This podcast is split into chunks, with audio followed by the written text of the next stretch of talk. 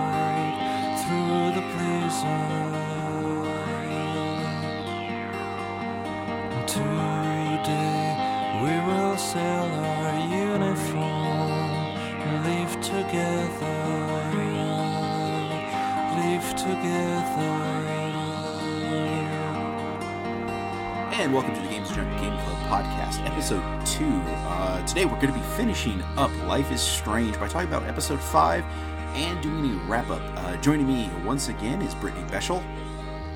Hello. And first time podcast dude is John Lucero.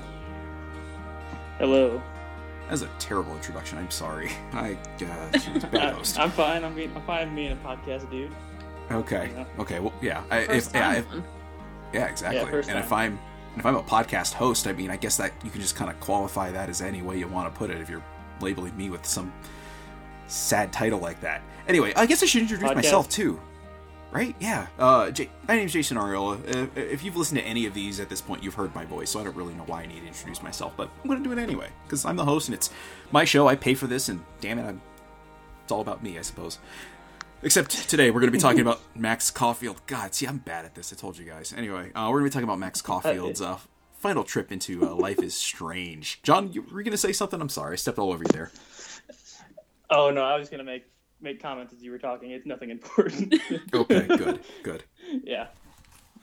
Okay, so um, basically, I think what we're going to do is kind of do exactly what we did for episode four. We've got a bullet point thing that we're going to kind of go over. We'll kind of break off into discussion from there, and once we're done with that, we'll take a quick break and come back and wrap up the series, and then move on to the next game one of these days. So, um, episode five starts off with uh, Max coming to from her um, drugging by the hands of Mr. Jefferson, and as I said, I'm rather proud of myself for having called that creepy bastard as being the culprit behind all this. You sure did. I was. Uh, I, I just thought he was a douche. I didn't. I didn't think. I just thought that's, that's like, that was just like his thing. I just thought he was kind of a hipster a hole, basically. Yeah. Just. Just. Yeah. Pretty much. Um, you know, Brittany, I never asked you. Did you ever kind of get a sense of us, like, sinister off of him, basically? I mean, I guess I'm kind of in the same boat as John, where I just didn't like him. I didn't necessarily think he had anything to do with it because I thought it would be too obvious. But Yeah. I- like I said, I, they they purposely try to force your um, suspicion on basically everybody in the school. So I was all over the place. I never really settled on on one person. Okay. Yeah. so, yeah, I mean, um, yeah. I, I was. I didn't. I didn't suspect him until right until at the Vortex Club party when he talks to her like right before they right before he re, uh, reveals the winner of the contest. I was like, why are you even talking to us right now? and uh, and he seemed very inquisitive guess as to what you were doing and why you were looking for a yeah, terrible at names again. God, what's his name? Nathan. Nathan, thank you. yeah, it seemed terribly inquisitive for no particular reason if he wasn't guilty. So it was like I said, I was like, as soon as he did that, I, I was like, I'm 99% certain I'm right now. And sure enough. So and then And then ten minutes later, he drugs you and shoots Chloe. So Yeah, it's like, oh, great! You're not only a creepy asshole, but you're a murderer. Wonderful, cool. Um, so anyway, you come you're to not too happy to be right, though. uh, yeah, yeah. Well, I mean, th- somebody did it, so it was, you know, true, somebody, true, true. somebody was the asshole. I mean, it was just like it, it was just kind of a nice validation that I saw the asshole. You know, it was like, oh, man, I should have reworded that. Jesus. That name of the podcast? Uh, the no, saw the asshole. No, no, No. Jason saw the asshole. We get- No, okay. Oh God, I'll- We get T-shirts. And, uh, Look for us on cafepress.com. Uh, we're going to have uh, Saw the Asshole t shirts with my mug and a little quotation bubble on there. So, yeah, this is this is going swimmingly. Um, you can tell we've probably been talking about Life is Strange a little too long if we're making these kind of jokes at this point. so, um, anyway, Max comes to Jefferson taking pictures of her, and she is uh, bound up in a chair. And Jefferson is, I, he, I mean, like I said, he always kind of struck me as a little creepy, but he really takes a turn for the dark in this one. oh my god, yeah. it's just Talking about like waiting for that moment of like innocence and stuff. Uh, I was just like, okay, you know, that's. And, and then it really does kind of make you wonder about all the models he took pictures of before. What was going on with them? yeah. I I didn't like the uh, the sudden shift in character as much. Um, I thought it was it was too like oh you watched The Dark Knight one time and you thought that was and let's just act really weird. Um, I I thought it was trying too hard to make him a terrible person out of nowhere. You know, And My- uh, go ahead. I I just uh, villains are usually are like my favorite character usually, which I guess is probably uh talk something about my character there. But anyway, um, I always love I always love a good villain, and I just thought they that was my least favorite part of the entire episode. I thought they wasted this entire build up to the to the dark room with this uh, uh this uh chewing scenery um tip, uh, stereotypical crazy villain. See, but you got to remember too, a, uh, a hero is only as good as their as their villain. Basically, it, it- it's all about the hero, like how they overcome the villain, and the more di- diabolical the villain is, the better the hero seems. Basically, so it's kind of like maybe selling Max a little bit more. Although, in this situation, Max doesn't actually really come through with much anything. Um, Uh, as we uh, She's got some sassy comment. She got some sassy comebacks. Oh yeah, she's uh she, she has some pithy she has some pithy quirks to make quips to make. So, but little else really. I mean, I guess when you're tied up and you know there's onto a chair, there's not really much you can do. So, um, so she ends up finding a couple or managing to get a couple pictures that she can look into and doing that odd thumbstick thing that we talked about in the last episode where I wasn't too keen on the mechanic of it, but basically she time travels to those times and tries to fix essentially the situation that she's in and never really manages to do anything as far as being able to fix it. So, Yeah, it kind of ends up right back where you where you started by the end of it all. yeah, And, it's almost uh, like it was just meant to happen basically. Yeah, and it's also one of those things with time travel stories where if you try and pick up pick apart like the small details, it kind of all falls apart. So you just kind of got to roll with it as it's going. Yeah, And, there's uh, yeah. Yeah, There- There's a lot going on with time travel that you you sort of have to have like a suspension of disbelief basically. So, exactly. Yeah.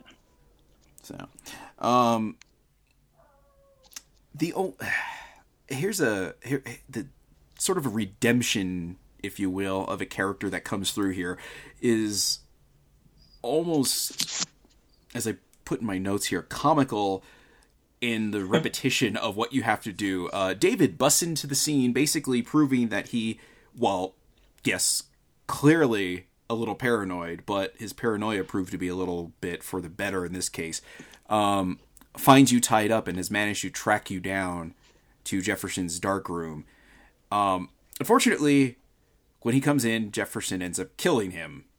So you rewind time a little bit and try to warn him, and then Jefferson ends up killing him again with something else, and then it's it's almost this like parade of just like David's coming through the or you know coming through the uh, the screen or the door or whatever you want to call it, and just getting killed. It's you can almost imagine this like spiritual pile of bodies of David just piling up and just like seriously again again it's like oh come on really oh, is there anything that this guy can't do to kill me and I put this out while we was were thinking- I was gonna say I was thinking more of like a montage where you have like that goofy music where it's like Benny- the Ben- Benny Hill- Benny Hill music, like yeah. yeah exactly exactly. Yeah, Like, just like sax the ridiculous playing. scenarios in which you, yeah, exactly, where he just keeps getting himself killed all over, over and over again. David, the table, yes, sir, kicks it three inches and gets himself shot. Like, I think that was probably the best part. I, I know. Oh my god. Oh, It's like that's that's the best you can manage, huh? Yeah, I for a guy who's in the mil- or was in the military, he doesn't seem to have a whole lot of uh whole lot of uh spunk if he can uh get taken down by a uh rather effeminate uh hipster early 20 something photography teacher basically. It's like, man, how what happened with you, man? I mean, you you really let your uh, you really let yourself and your uh, military training go, didn't you? I mean, he's not in the military anymore for a reason. I guess so, and that was just a- absolute ineptitude. Max should have just screamed, "Hey, David, back up like three steps when you walk in, and then shoot him." Because I mean, it's like it was. No matter what you did, he just got hit with he got hit with a tripod and and then shot. Yeah, yeah. It's it, hopefully as you're listening to this, you've played along with or you've played along with us up to this point. And if you haven't, you owe it to yourself to get to this point really quickly and just deliberately let him die in all the ways possible because it's it, it really is kind of funny. I mean, especially considering how like hopeless the last episode ended. Even the whole feel of that whole last episode was like this is a little bit of like a moment of uh of humor, of almost needed like lightness just to kind of keep things from seeming too You think that- you dark think- and hopeless. The developer's intention. You think that was what that was? Just uh, give me something to laugh about at the beginning of the episode. Yeah, maybe like a, you know, this is we went maybe a little too heavy on episode four. Let's go ahead and like pull this in a little bit and give these guys like a moment of just uh, you know, kind of calmness or something like that. So, um, So anyway- over and over again. yeah, exactly. Yeah. I mean, granted, it's something you can fix, so it's not that big a deal. But it is, so it does sort of add to that thing we talked about even in the first episode, where maybe Max is her, uh, you know, she kind of gets used to these time travel abilities. She gets a little numb to this stuff, like, you know, even To all the what- what- death. yeah, or I even you know let Chloe get run over, or I even like let her get run over by the train to see what would happen. You know, Yeah, that was that was awfully morbid of me, but you know, it's just like I wonder what happens. So Oh, she Uh, dies, huh? I was just wondering like how much of it they showed, or like how close they let it get to her. If you get like right on top of it, it's like ooh, she is like that uh that that what is it the cow guard or whatever it is the cow bumper thing on there is like literally like right on top of her it's Yeah. like okay that's that's awfully close but then again i don't think they would have wanted to put a lot of development time into making uh character models of chloe in pieces Uh, I don't think people will be very happy with that. it, it goes all it goes all Dead Space and just super elaborate deaths. Yeah it's like all of a sudden it's like oh that's where the budget went was that okay cool that's interesting that's an interesting What choice budget and time constraints they were talking about. They rented Yeah, so like- many pieces of her. It's like, well, we could have just ripped her apart in uh, what's in the Havok engine and kind of done it that way. But we thought it would be a little bit better if we made our own engine and kind of did our own physics. And you know, there was this game on the 360. I can't even remember what name it was, but like you could shoot body parts off of people, and it was kind of horrifying to play. I mean, it was like pretty Um, comical. But it was horrifying to see it. It's like, oh, you can shoot a guy's like shoot a guy at his knee off. It's like that's wonderful. That's I don't remember what, the, what, game that was. You know what? I don't think it really Aw. matters because Yeah. it's kind, it's kind of one of those things. I think it's going to be regulated to history as a uh, it's really a non-factor because I don't think anyone ever did that again, really. So outside of Dead Space, but that had a little bit more of a, I guess, purpose rather than just like, a, oh, here, here's Gore for Gore's f- account. Anyway, we should get back on Life is Strange here. Yeah. All right. Um, let's see, where were we? Oh yes. Um, once David frees you, um, after I don't know, I think it was about six times that I that I got him killed, basically, or he got himself killed under my watch. Um, uh, Max ends up going into town.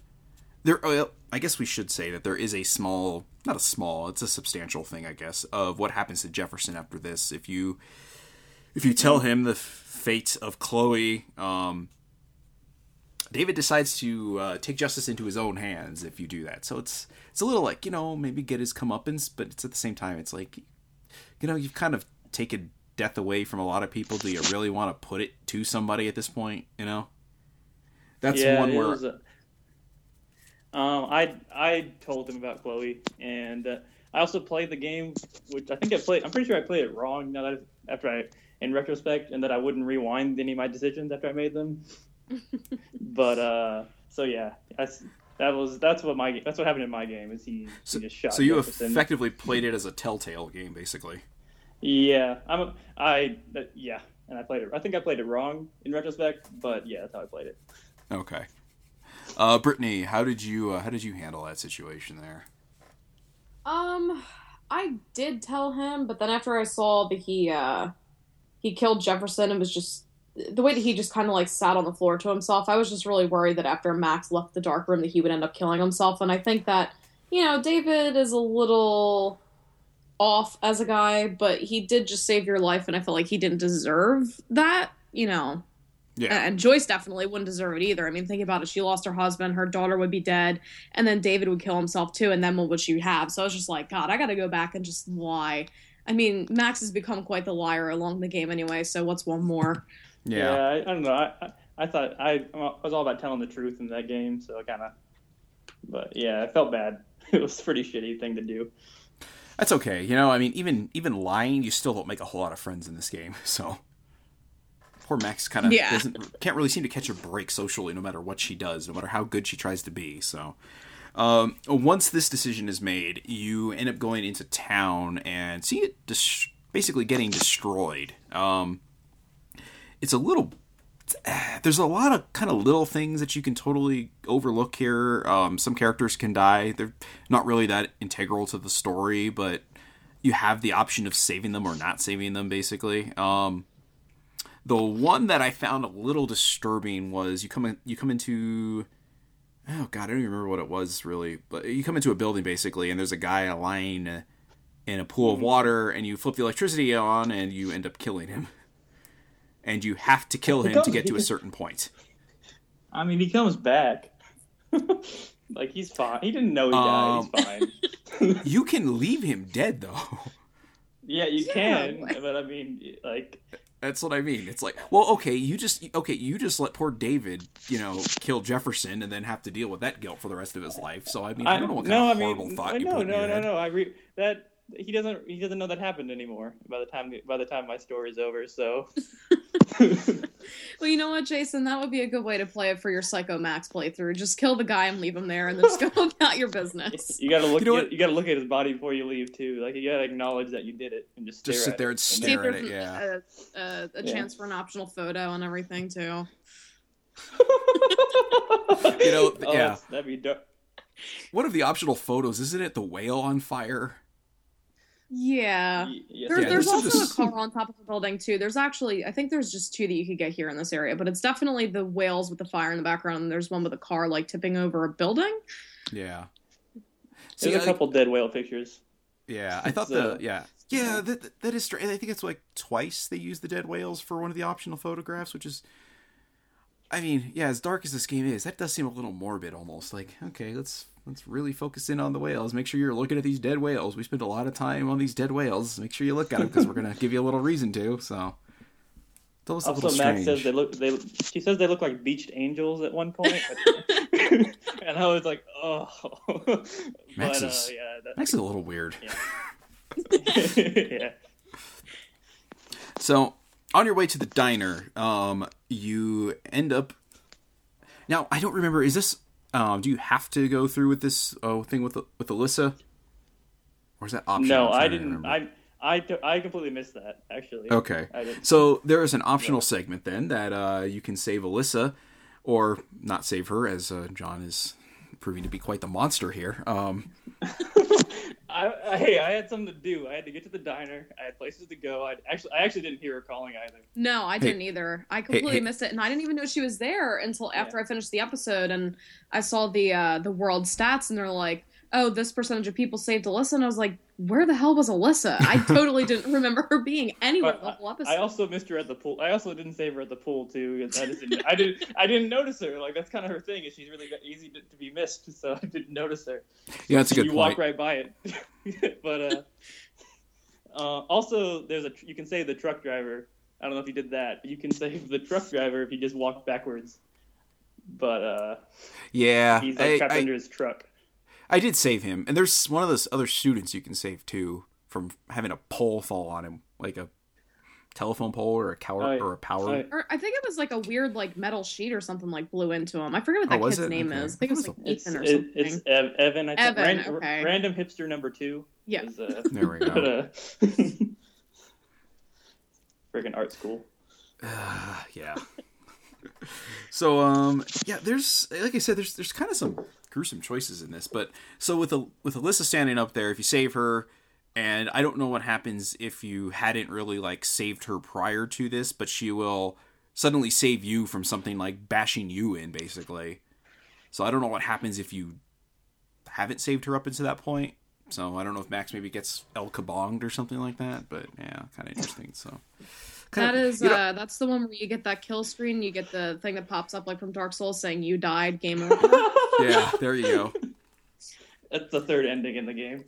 But, yeah, not many people know about it. Yeah, yeah, you know like- that's yeah you know that that would be a uh, that would be another one of those things like the psycho max thing just kind of go through and just like depressed max just let her get killed as much as possible that Yeah, sounds more everything like Beyond can. Two Souls actually. You also had to have, have enough military strength at that point in the game to get that, get that ending too. Oh. Yeah let's not talk about beyond two souls i, I want to talk about something that has an interesting plot so oh, okay. I haven't played it yet, but I'm I'm inclined to agree with you because I don't like David Cage. yeah But yeah, let's talk about Life is Strange. yeah yeah um let's see so once you get to the diner um and again you know what john i i, I meant to say this while you were uh, talking about this you uh you know you you said you you you missed alyssa because you had things to do you do realize you have the ability to rewind time right Yeah, but I feel like this, You control time. game, like it, John, you control time. There's no, there's no excuse for that. You control time. You literally control time. You had all the time in the world to do this. I don't know. I feel like the game is like it's it's reaching its crescendo, and I don't have time to stop to save uh, Alyssa on the roof because if I because I'm going I'm trying to save the whole town at this point. I'll You don't have I'll time, John. it later, Again, you control time. I'll get to I'll get to You her monster. later. Listen, you're also getting ready to jump into a different timeline again, so Alyssa dying here really has no effect on what's actually going on. Exactly. Unless there, unless you pick one of the endings and something else happens. Oh. So yeah, No, we'll get there. We'll get th- we'll, we'll, We're getting there. we'll get there. We're getting there. Um, so once you go to the diner, you have the option of uh, talking to Joyce, and after uh, I gotta say, after kind of saving your bacon there, uh, basically talking to Joyce and trying to get her to take uh, David back, or at least consider the possibility of it. I uh, I kind of threw David a bone. I was like, "Hey, you saved my life. I'm gonna go ahead and at least like put a put a little good word in here for you, you know." So kind of felt that obligated. I had just like crushed his world, so I figured I could do something for him. So. Yeah. Again, you're a monster, John. At the time, it seemed like a nice thing to do. I think it. I think. I think it was. You know, it was. Uh, Max is an honest girl. So, Yeah. And you know, Hitler had a dog he loved very much. He was still a monster, though. Hitler also killed Hitler. So I mean, is he? In the end, he was the real hero. Or did he? Oh, wow. You know, I never thought of it that way. That's that's kind of horrifying. Yeah. Right. Yeah. Oh God. Okay, let's let's let's move on here. Oh my God. Um.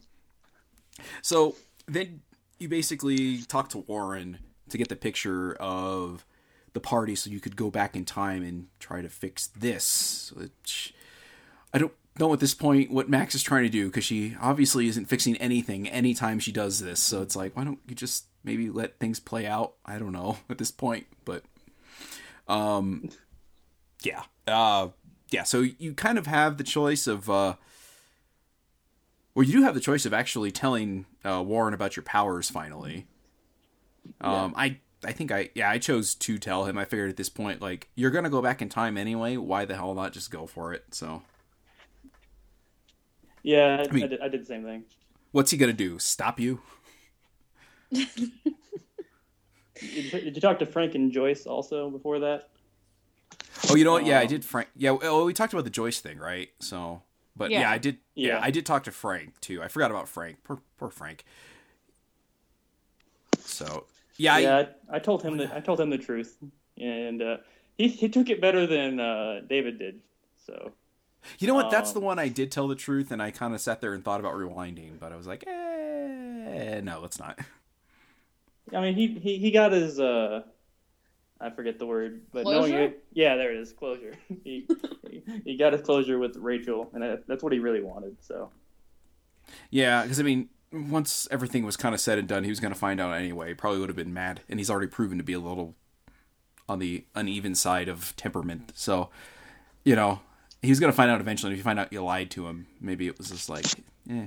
I want to say it's like, oh, you might you might as well just kick him while he's down. He's already so low. It's like he's not going to get much lower than this at this point. So, I might as well just break it to him.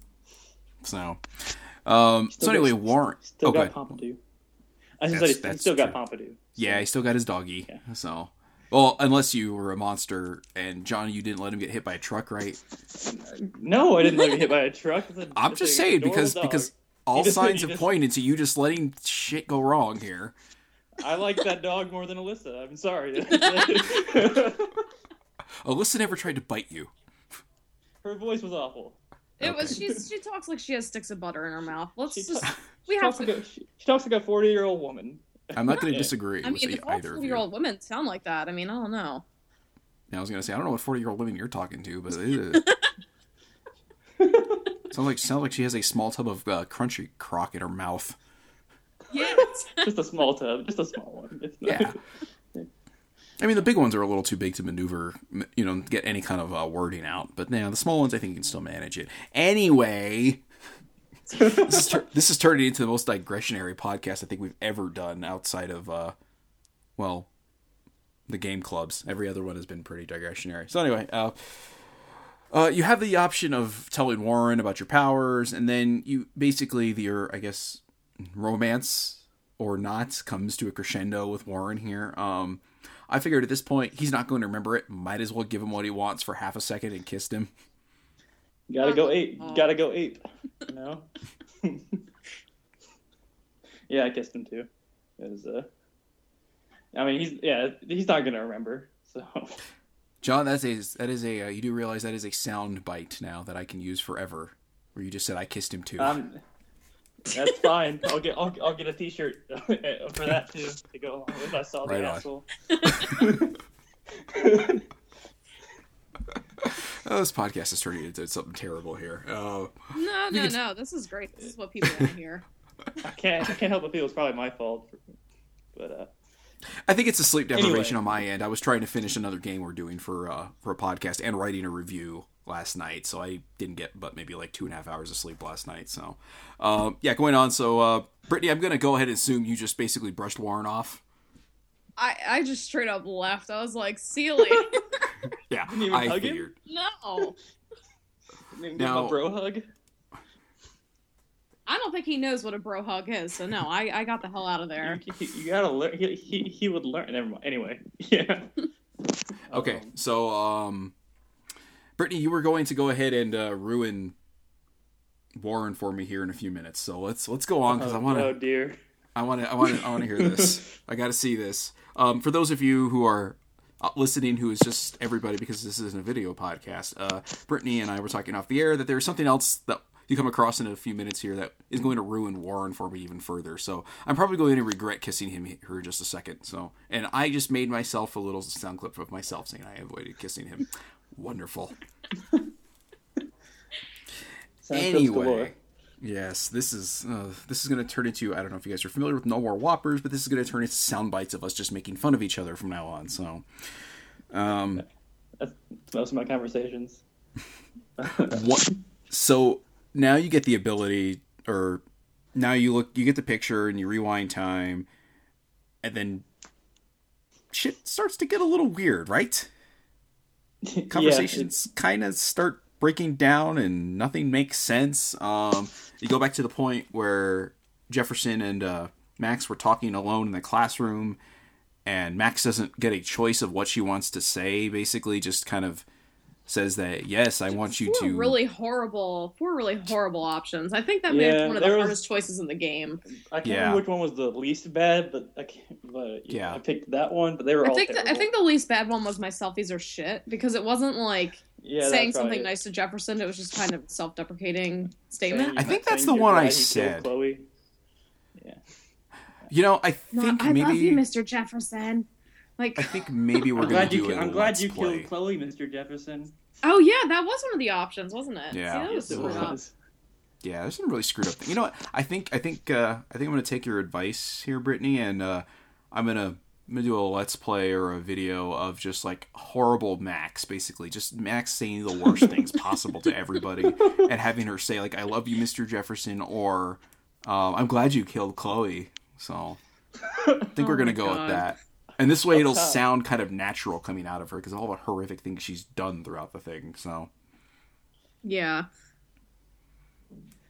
So, um, let's see.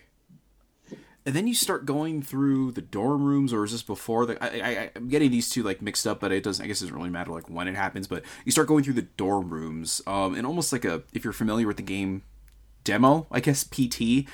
You kind of basically go through Oh, the dorms over PT. And over and over again until you get the right like thing that you're trying to do.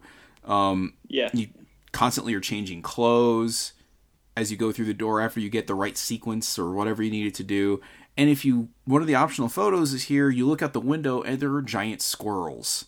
yes, there are. The weirdest goddamn thing I think I've ever seen in this game. I mean, this game has done some weird stuff, but these giant squirrels, I'm like, I can only imagine the uh, the janitor guy sitting there like riding one of them like a horse or something like that. You know? I, I was I'm kind getting of a- waiting for him to just have like a, a giant version of Samuel, and then he just has Oh, like man. his eye take up the whole window. Hello, Max. oh god. that Taking would've been pictures of my squirrels again. The end is nigh, Max. See, I was thinking like Oh, little. a- I was thinking like little Samuel, and he like rides up, or maybe even like proportionately the same size, um, or not proportionately the same size, but like kind of about the same size as the squirrels, and then he rides them like uh, like Luke and Han do the tauntauns or whatever they are in Emperor, The Empire Strikes Back. I was kind of getting that That's mental where- image. That's where all the budget went, right there. It's the Yeah. uh, tauntaun giant squirrels. Let's see. So, um, once you get through that really, really, really odd segment, um, oh yeah, you I even come it. through as Victoria once. Yeah, I liked it. It was kind of.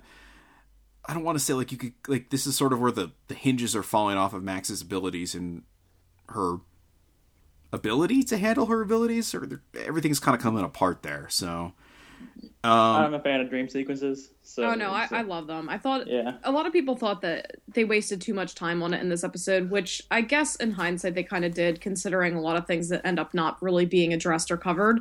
But I thought that it was still really well done. And one of my favorite parts is when she gets back to the school and it's the beginning of the game, but it's everything playing backwards. Like Oh, all yeah. the, the words or anything are backwards. You just keep seeing cool, cool, cool, cool, cool all through the all through the Yeah. hallway. yeah, the, uh, the the song lyrics are backwards. It's, Oh, it's- yeah. it's great. The music it's great even because plays the really backwards. cool thing is if yeah, and if you if you rewind, everything plays in you know forward the regular way. Yeah, so I thought yeah. it was just really really cool the way that they did that. They also had the weirdest um, picture you had to get there, where you had to. You, it says you take the picture before you take it, and then you have to open up the journal and look at the picture, and that's how you get it. It's really weird. Yeah, don't you you like untake the photo? Yeah, you have to do the photo in reverse to get the achievement for the photo.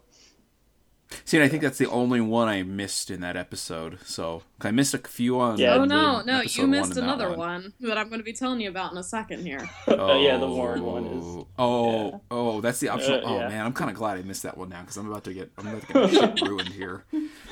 Oh, okay. So, um, after this, we're gonna move on to the I guess odd stealth segment. Was there anything else you guys wanted to add about that whole sequence before we jump into that and you guys just destroy my world of Warren? Um, Uh, no, I don't think I, I did. I just I just like the hallway scene a lot. The uh, the different versions of the hallway, and uh, it just yeah, I'm a sucker for dream sequences in games, especially w- really weird ones are all so. The only thing that I didn't like was the whole uh the the Kate part, and I guess it's because I'm a failure as a person and I let her kill herself. I And- Yeah, and so she's just asking like, yeah. and she's just Anyway, like, yeah. what kind of friend are you, Max? How could you let me die? And I'm like, I didn't mean to. It was just like one of the worst callbacks to earlier in the game. yeah. Oh, I feel so so awful sometimes about this whole game and how everything works out. But you know, kinda- Game game is dark and it's a dark and depressing game. yeah, there's. eh, I guess at the end, maybe there's a little. I don't know, but yeah, there, it, we yeah. talk, we can talk about the Yeah. stealth segment. Okay, so stealth segment. This becomes the uh, if you remember the bathroom scene in episode three. Basically, this becomes a 15, 20 minute version of that, and it it seems rather inconsequential because eh, John, as you pointed out before we got on the air, there's really no like cause and effect. Basically, like there's no game over sequence. Like you just have that moment of like the game not not the game freezing, but you know time freezing, and then you just rewind so you can continue on. So it almost seems kind of like without any sort of purpose at all. Like it's there. Like maybe Yeah. they should could have handled it a different way, It's but I understand they wanted to an ex- keep you in the mode. It's basically just an extended walking sequence uh, at, at, at that point because you can. I mean, you can do the stealth thing, but as soon as someone finds you, you just rewind and you keep walking. So it's it's mostly just a hindrance. It's not really. It's not good gameplay at all. Uh, Yeah.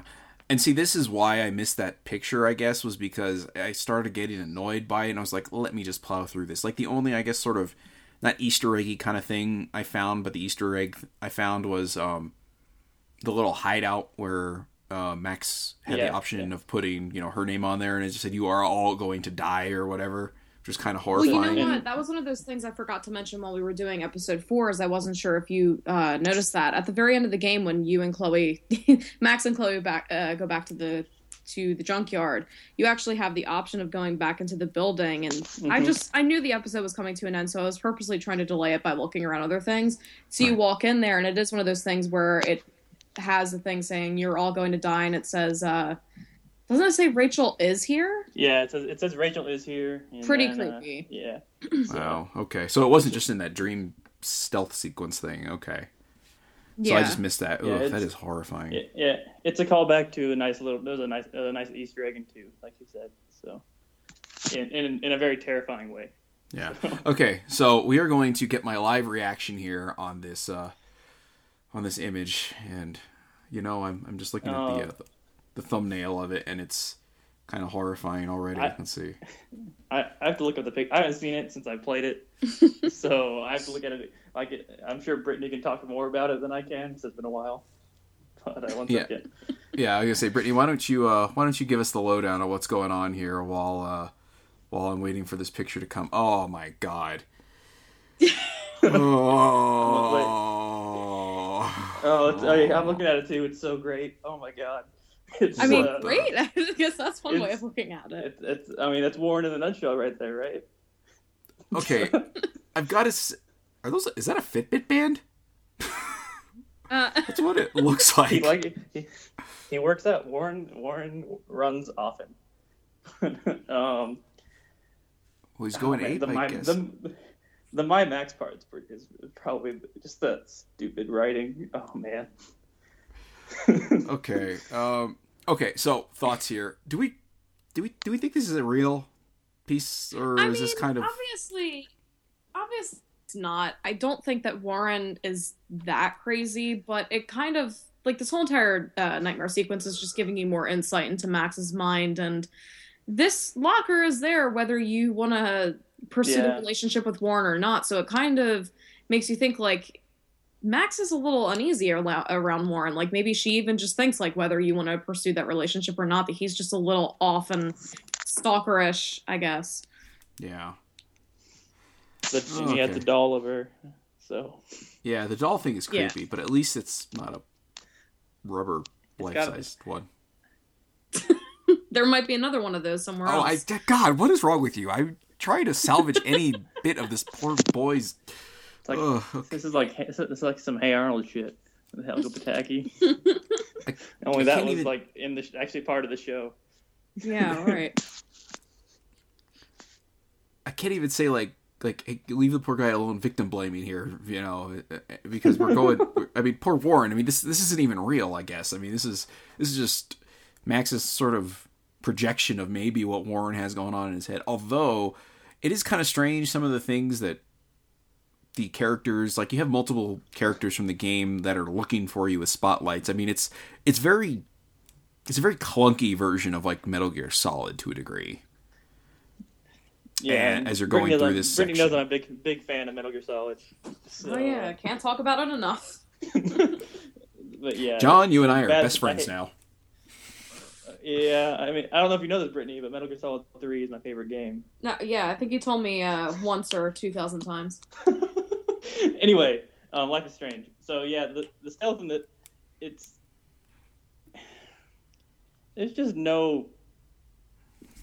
You just walk. You just walk straight, and you you circle around the you circle around the lighthouse for a little bit, like, and then you walk through the junkyard. I actually, and also for for some godforsaken reason, reason, I found every bottle in the junkyard again. I don't remember why I did that.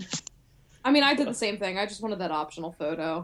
Okay, I did that's too. I did that. I didn't know it was an why I did optional photo, and I was like, "Oh, you know what? I bet you I'm going to have to collect these bottles because right now Max is going through the worst thing she could probably imagine herself going through. So why not oh, and then have to bo- make herself collect the damn bottles again? So let's just go collect all the bottles. I bottles mean, because it's I'm going to great get to though the because it's point. like don't Dontnod's poking fun at itself. They know that it was everybody's least favorite part of the game, so they're like, "Ha ha, let's do it again." And- and they did You make know- it optional, which is which is why it's funny. So Yeah. it's, but uh, I, I was just I was just going to say, Brittany, I think you need to look up the definition of the word "great," but you saved it. So yeah, yeah, it's uh, yeah, that whole it's section only funny just- because it's optional. Yeah, it is. It is kind of amusing, but I figured I was just like, like in my head, I was like, you know, this is the worst thing happening to her right now. Surely, I'm going to have to collect these bottles. When I found the first one, I was like, I might as well just grab now rather than have to backtrack and find all the stupid things again. And then when I put them all down, I was like, oh, optional photo. I just did this for for a trophy. Swell. So It, it scarred her so much that it was in her nightmare. So that's that. Oh man. yeah. Oh, yeah. And like I said, this this whole segment kind of felt almost added fluff essentially for what might be a, rel- uh, a fairly short, maybe even the shortest episode of the whole game. Um, Yeah, I think it's short. I think it's probably the shortest episode. Maybe episode one. It's a little shorter. maybe. I don't remember. Yeah, I don't. Yeah, but like I said, uh, there's there's some conversational stuff that adds that, um, as you pointed out, Brittany, that kind of like gives you an insight of like how Max's brain works and how she thinks of herself and how she sees people seeing her, basically, and like yeah, how like the her. whole scene, the whole part of the the nightmare sequence that I actually did like a lot too was the part where she's just strapped to that chair in the dark room again, and she's just kind of forced to watch everybody Yeah, yeah. interact with each other while she's stuck there watching. Yeah, yeah just watch Chloe interact with every character you've met pretty much in different ways. Yeah, Yeah, it's a little. Yeah, especially the like. Um, Chloe and Jefferson, like, didn't they end up hooking up in that sequence? Yeah, he, he's just taking pictures of her, which I mean, is she not also good. she she mixed that with Victoria and Warren, That's right. I think. yeah. and uh, uh, yeah, it's just a, it's a really weird way of, of finally saying that Max is in love with Chloe. It's just like the worst way possible to show you to show the player that. And uh, Yeah, it, it went Yeah. from the whole like, perhaps like, eh, I guess like homosexual undertones being subtle to kind of in your face, maybe. Yeah, a little bit, but I, I didn't. I mean, I didn't find it, any problem with it. I, it No, made sense no. to me. Yeah, it, So. like I said, it didn't. It just it just kind of seemed a little bit in contrast to the way it went. But this whole sequence kind of was, I guess, everything happening all at once is like as bad as possible. Essentially, like Max just Yeah, seemed to go into like gonna this say- mental spiral. It, it would make a lot less sense if it was something that was just happening in the reality of the game instead of just a dream sequence. So I, I Yeah. thought that. I mean, yeah, it was a sudden shift in the way that they were kind of presenting relationships with different characters and stuff. But it's because it's just Max's nightmare, just seeing things the worst possible possible way it could be for her. Yeah, it's kind of a it, the whole the whole sequence is odd.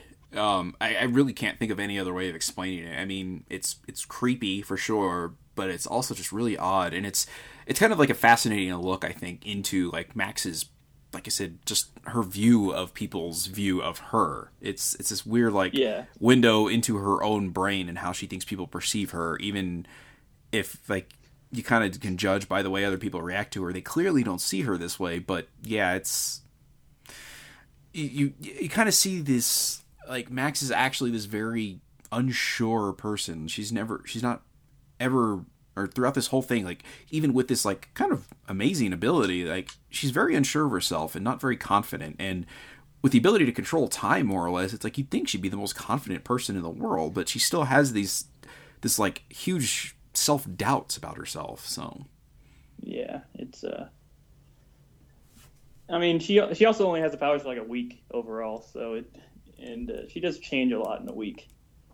So although we have been over this i think in the first episode where like you know she studied all that stuff in like the beginning of the second episode like clearly like getting to like page 10 and then rewinding time and then opening it up at page 10 and then reading 10 more pages and then rewinding time basically like so it kind of makes you wonder like how much time max has actually spent in this week that's only been a week like i mean this could have been a couple months for yeah. her that is fair. Yeah. So yeah, and that, that comes into another thing with the whole time travel thing. It's like you're never really sure how to approach it because the people who go through time, you know, they don't really change, but the people, or you know, they they're the ones who age. That you know, they every time you rewind time, your memories stay, but her or but you know everyone around you, nothing nothing stays there. So it's this it's this I- I weird think thing Max of how actually, to approach it. I, maybe I'm making this up in my mind, but I feel like there was actually a part in the game where Max did look at herself in the mirror and comment on how she looks like she's gotten so much older just over the course of the week. Um, I don't know if it's in the game, but I hope it was. That'd be a pre- that'd be a nice little thing to do. But, uh, Yeah, I, I think it would be a definite thing that they sh- would have added. I would think. I mean, you know, this whole game is about Max and kind of like I don't want to like it, the, while the main kind of focal point of the whole game is Chloe. The whole thing like kind of revolves around Max and how she how she sees herself basically and how she wants to change things for not just her but her friends or whatever. Like how she wants to interact with people. So it's kind of this it's kind of this weird thing for like for her to get back to that and see like you know if this if the scene actually happened which i kind of hope it did and not really uh, one of your like fever dreams or whatever that you just had about me telling you the show was going to start um you know i, I kind of hope it was one of those things so that it actually did happen. i think it would add a little bit to it like oh yeah this is you know this is poor max realizing she's crumbling basically like this this ability is aging her and i mean you know you don't get random nosebleeds for nothing unless you're doing cocaine i suppose but I mean, could be a- she, she's had a lot of time. She could have been doing that too. could That's true. Could be a weird subplot. She uh she got the habit and kicked it all within this course of or all within the course of this week basically It was Hotline Miami the whole time. so okay um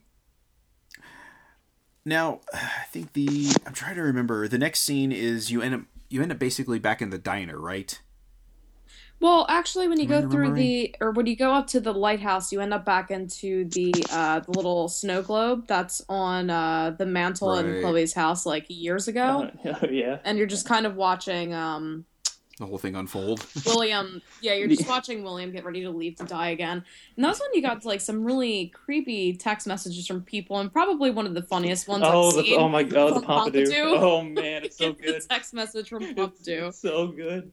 I don't remember what it says. Oh, what it, You got a snack? like, yeah. oh man. Oh yeah, that was that was one of that's the funniest part of the game.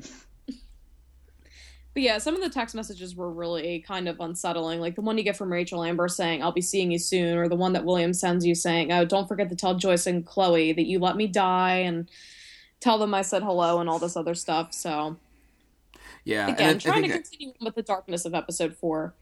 Yeah, and going back into Max's uh, projections basically of of her persona Yeah. to other people. So on how she thinks because she, you know, of course she feels responsible for William's death now because in a sense she is, but if she takes an alternate path there, she becomes responsible for it. So she becomes, or if she takes the alternate path, she becomes responsible for Chloe's death basically.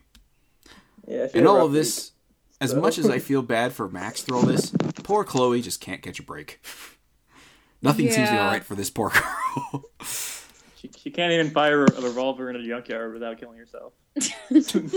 yeah, yeah, yeah. Here, let me try to do a trick shot. It's like you do realize everything that's happened to you. Can we not do this? I mean, what if you hit Max and kill her? She can't rewind time to undo that.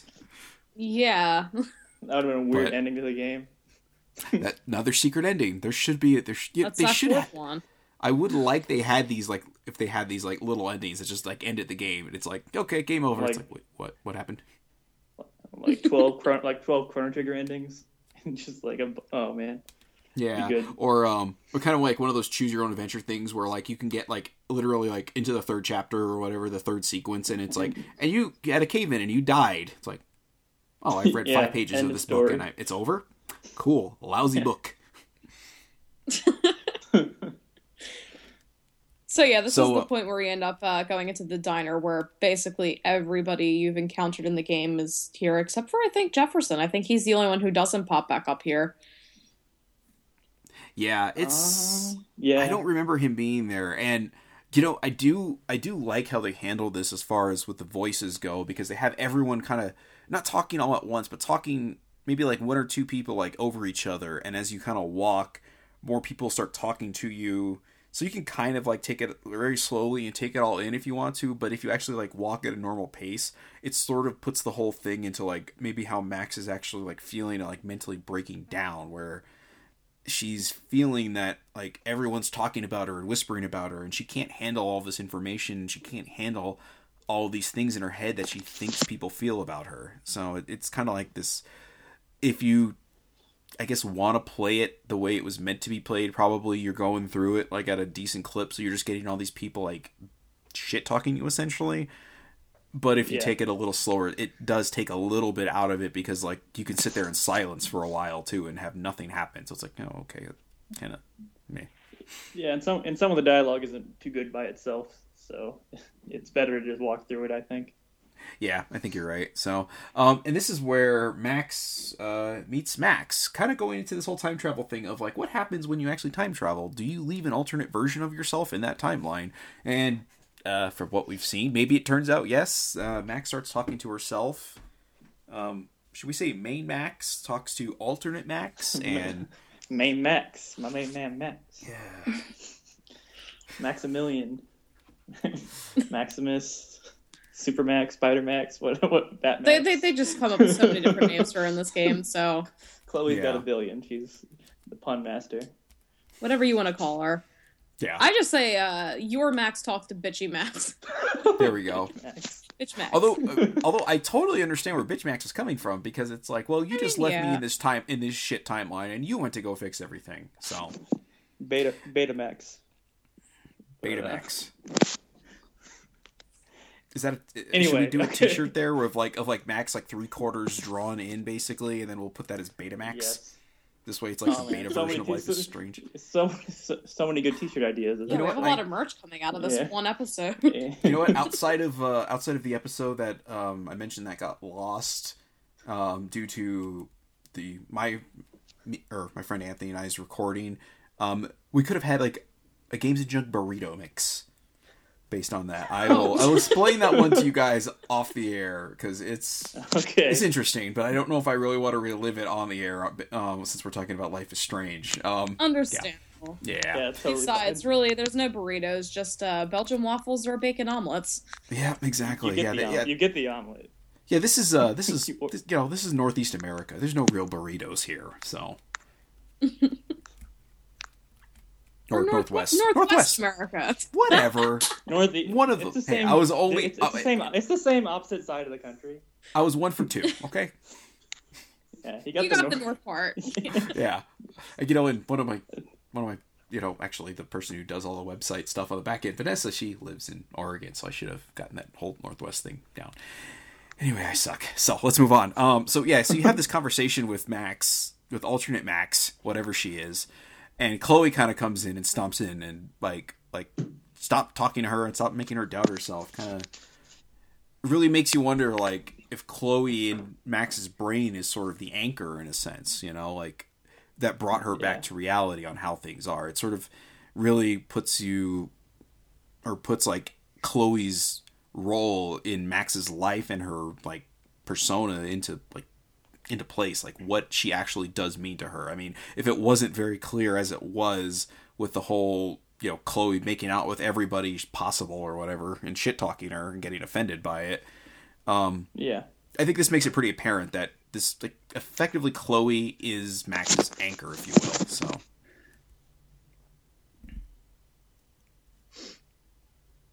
any thoughts? Oh, Uh, I'm not. I mean, yeah, you, you said you, you, you said you said every you said everything I could say right there. It's uh, Okay, cool. Well, that's that's what happens when you're old and experienced, I suppose. you young bucks and everything. So, um, anyway, um, so once the sequence is over, I believe this is where you go into the, uh, we'll say almost a um, a review of the series up until this point, or the episodes, basically. Like you walk through, you do the little walkthrough. It Am I- is a literal walk through memory lane. yeah. Yeah, uh, there you go. Uh, Brittany, you want to go ahead and describe this one a little bit for me? I mean, there's not too much to describe. It's definitely one of those things that was definitely, um, probably a thing that caters more to the fans of like the whole entire Max and Chloe dynamic in the game, especially for the ones who played it over the course of the 10 months or so that it was out.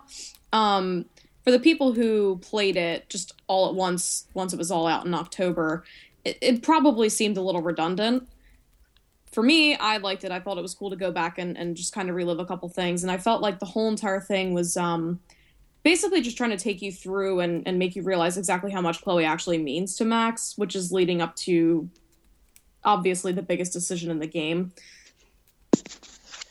Yeah, uh, I I do like it um, in a conceptual sense. I just thought the the dialogue in each section was way too long. It was so you're kind of just standing there staring at it. If you want to hear everything, you don't have to. Yeah. I mean, it is just kind of But, uh, awkward if you want to hear something and you're standing there listening to this for a good, like, sometimes up to 20 seconds, staring at, like, Uh, basically, a stationary diorama figures. piece. yeah. Yeah, it. I mean, it, it it is super important because I mean their relationship is the is the central focus of that entire game, pretty much. So, mm-hmm. so you have to, to, they had to highlight it because with the next decision in that game is made even harder based on all of that. Yeah. Yeah, just See- kind of reliving all those things again. Yeah. So, I mean, for, like, like you were saying, Brittany, this really brings it home for people who, like you, played it as it came out, basically. So, I mean, it sort of like brought all these memories back of everything. And I think sort of like the writing was on the wall for most people at this point, like, oh, something's going to go really bad here for for Chloe and Max here because why would they basically take you through the entire relationship that you've seen and not really have much of a payoff. The game has had very few instances where there hasn't been a payoff for something like this, and um, they certainly don't let this down. But like you know, guys like John and John and myself, we or John, right? You played this kind of kind of all at once, Yeah, I played- basically, right? I pl- actually I played episodes one through four because Brittany and her roommate kept bugging me about it, so I played them and didn't regret it. I loved them. Uh, and so, but I had the month I had a month wait in between four and five, so it was a little it was a little easier to digest because with a month wait in between at least. So Yeah, it's it's kind of one of those things. Like, like I said, it it. I guess they didn't really force it down your throat that you had to stay there and listen to everything. But even like going at a quick clip, like for me, because I had literally just played like episode four like a week ago or just a couple days ago, even I think, and so it was like going through it. It was just like, okay, I get it, I get it. Like I wish there was maybe like a short path of being able to skip a good chunk of this, you know? I don't know. I mean, it Yeah. would have been a little strange to do that because there may have been some players who, like Brittany, you know, played it as it came out, who uh, just saw a short path, like, oh, let's take that real quick, and then miss all of this and not really hammer the point home of Chloe and Max's relationship being the focal point of this of the game. Um, and you know not maybe giving as much emotional impact to the ending as or you know the ending's choice basically as as it should be warranted. So I don't know. Yeah. I- It's a weird sequence to be sure, and I don't think there was really any better way of handling it outside of like doing a previously on and then going over this. So I think it was handled about as well as you can probably handle that sort of thing when you're covering potentially 15 hours, maybe 12 hours worth of game. I think, you know, maybe a three minute walk down memory lane is probably the best you could have really hoped for. So, Yeah, I just wish the dialogue was shorter. I think it, I think that would have made the scene a lot a lot better for people. But that's Yeah, my two the cents. yeah, the writing in the game is so sharp and like you'd Yeah. think they would they would have like been able to parse down stuff to like maybe one or two lines in each thing. Like, oh, okay, as I walk by and it plays, it won't be. I can sit there and kind of let it sink in for a second, rather than, okay, I don't really need to listen to This all is this. Is just the entire whole scene playing again with just I- audio, basically. That- Right. Yeah, that was that was the bad that was the bad part with that whole scene for me at least. Yeah, I yeah, I, I think we can all even no matter how we approached it, basically agree that eh, they could have they could have edited it down a little bit. I mean, basically, it's like reading one of my game reviews. S- somebody's in need of an editor, so kind of babbles on a little bit longer than it needs to. So anyway, um, uh, I've got some thoughts on this that I want to save until the end or until we kind of do the series wrap up because I do want to get back to it, but it will. It's not really of import at the moment. So um, so the final choice um in this game. Like you said, this this that whole ending sequence basically kind of led up to if you're unless you're absolute dunce, and I don't know why you would have been playing this game if you totally were missing the point on everything. Um, it kind of leads up to this point, and do any of you guys want to want to bring this one home? What the choice Um, was? I guess the only thing that I really want to point out is the importance of uh, Chloe's character development more than even Max's at this point, because she goes from the person who's saying that she wishes she could drop a bomb on Arcadia Bay and watch it turn to glass, and then you know just just over the course of a week, she's become a, a changed person, probably largely in part because of Max and uh, getting closure with what happened to Rachel and everything, and now she's willing to sacrifice herself for the entire town, and her mom saying that she deserves better than everything that's going on. Because I know a lot of people just find Chloe to be like a very bratty person. I mean, she is very young technically, so I understand a lot of people, like maybe you, Jason, can't relate as well because one, you're not a girl, and also not 19 years old anymore. Right. Um, but it helps you give a better perspective in just the way that that she thinks and everything. She's not actually this horrible bratty person. She's just had kind of a rough life, and Oh, yeah, her her bark is much worse than her bite. Yeah, I think she so, is the best character, and she's the, she's the best character in that game. She has the mo- I thought she had the most depth and uh, the most. She developed she developed more than Max did even in that in that game, and you play as Max the entire time. So and I think I think maybe the reasoning, um, or not even the reasoning, but like the reason why it seems Chloe seems to develop more than Max is with Max it's this gradual sort of thing. We get to see it happen. We get to see how Max copes with things because everything's taken from Max's perspective, and we're taken along on Max's perspective. And Chloe is sort of along for the ride, and she sort of has to accept that Max can change things and has changed things, and you know, as she sees what Max is doing, she kind of realizes, like, you know, maybe being so selfish and kind of a jerk about things isn't the best way to go about it. So Chloe's given less time to actually, I guess, develop in a sense, but she develops quicker or more quickly just because she maybe comes to terms with Max's powers more quickly than Max even does. yeah. I mean, that was kind of my take on it. So Uh, also, I think uh, we're past this part in the game now, but I think right before the dream sequence is when you meet Chloe again, right at the Vortex party, if I'm, if I'm mis- not Right. mistaken. Yes. And uh, I think that was when I realized I liked Chloe as much as I did, because up until to that point in the game, she wasn't in that episode. And uh, yeah, because she was dead. So yes, and it's just like it. I realized that I that I had missed her character in the game more than I thought I would. So, and as soon as she shows up, it's like, oh, thank God, Chloe's in the game again. Yeah, But, uh, I I think I think it's like a yin and yang thing with Max. Like they they're pretty opposite of each other, but they also complement each other incredibly well. Like they they're two halves of a whole essentially, and it's it makes this decision of I don't think we've really expressed specifically like what the decision is, but um, basically Chloe says you need to go back in time and let me die because I mean she's constantly dying. So obviously there's something whatever you believe in Chloe is supposed to die. She's not supposed to be here and this is sort of time catching up trying to kill her essentially is kind of the way I interpreted it. Or Yeah.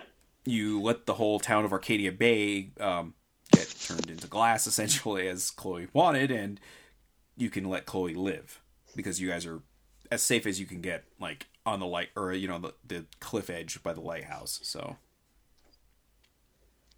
It's So like it's- Final Des- it's like Final Destination, pretty much. And uh, it's yeah it's a rough it's a rough and those- decision to make it's, uh, yeah, it was, and I knew what I was gonna pick the entire time, and I still didn't want to pick it because it was uh, it's because you're, and like, okay, I picked Chloe sacrificing Chloe because that's what she wanted, and that was the selfless decision, I guess.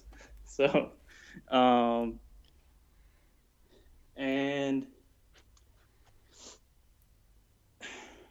that's just off. I lost my train of thought there. I got a text and lost my train of thought. Sorry, but uh, it's um, yeah, because she's she's the best character in that game, and she's Max is in love with her, and you just like, and she gives us entire she gives entire speech about why you should kill her, and then you you're left with that decision. And you're staring at the screen, and uh, I I know a lot. Some people didn't like the ending of that game. I think Brittany included, but uh, um, I thought it was well super well handled.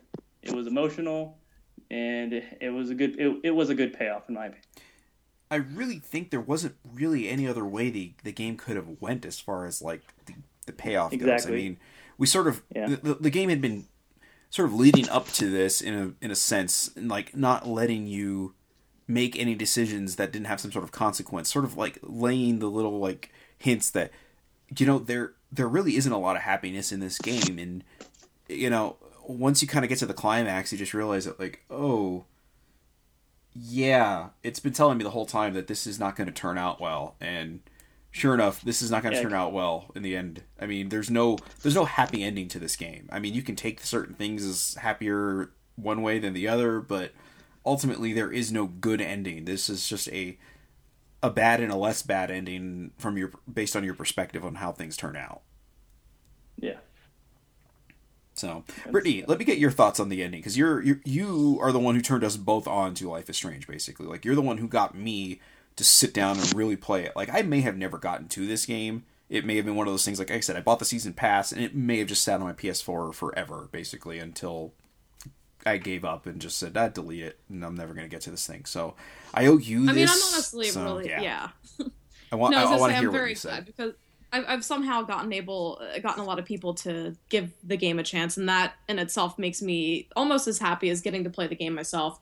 But um, I have a lot of thoughts on the ending or endings. um, I'll, I'll try to save a little bit of my ranting for the wrap up, so we can kind of get five done and over with. Um, but for me, strangely enough, the final decision was the one that took me the least of t- least amount of time to decide on Really, and yeah because like you guys were saying you you already knew where it was going and i know it was going to come down to a choice between either sacrificing arcadia bay or sacrificing chloe and especially spending basically the past 10 months getting to know this person it felt like it was an actual friend of mine and i'm thinking like i would not sacrifice my friend for for this town. So as soon as the option came up, I was like, I'm not gonna let Chloe die. Um, which unfortunately resulted in me getting a much less than satisfying ending. But uh, after seeing the, um, I guess some people would say the good one because it's the one that was actually flushed out and everything. Um, I don't know. I guess I'm still kind of happier with it the, the one thing that I think that the game probably could have benefited from, and I think I may have talked to John about this a few days ago, is I'm really surprised that there wasn't an option for Max to be the sacrifice. Um, I don't know what that would have really done for things though, because if Chloe's the one that's supposed to die, basically, Yeah, because it all starts with Chloe like you stopping Chloe from dying, which screws up the timeline. Yeah, but at the same time, if you think about the time that you go back to the alternate reality and you stop um, William from dying, all these weird things around town keep happening. All the dead birds, the whales, the storm is still coming, and this is before Chloe.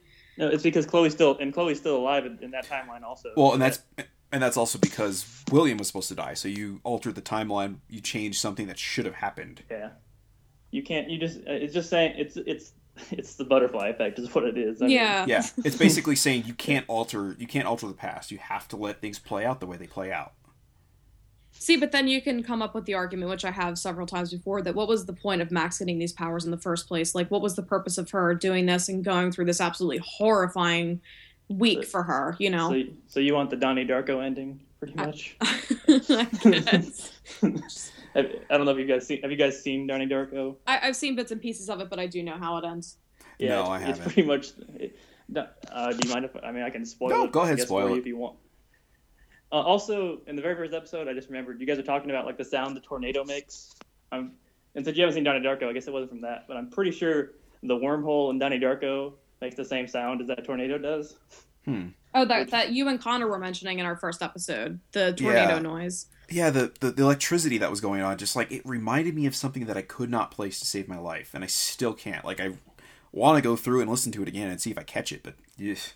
Yeah, it's it's super reminded me of Donnie Darko. That, but uh, anyway, he he has to sacrifice himself and at the end of that to save the town from getting destroyed by a wormhole, pretty much. And uh, so he has he has to get hit because a, a part of a, pl- a plane explodes above there and a part of it falls through the, the roof of his house, and he doesn't die in the beginning. So he has to go back in time and let him get killed by a falling piece of airplane. Oh, yeah. So I've, it's been a while since I've seen it, but I'm pretty sure that's exactly what happens, and so that stops a chain of events leading to a wormhole opening in their town.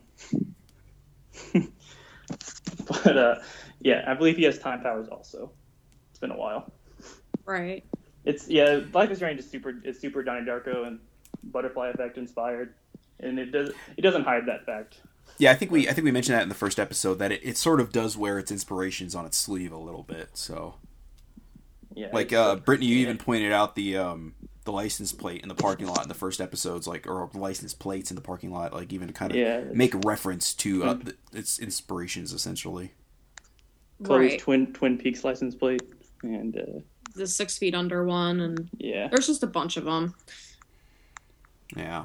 So I guess that really wraps up the the episode five talk. Um, we should probably save the rest of this talk for kind of like how we feel about how the whole series kind of turned out as a whole. So, um, unless you guys have anything else to add about the episode, kind of final thoughts on it.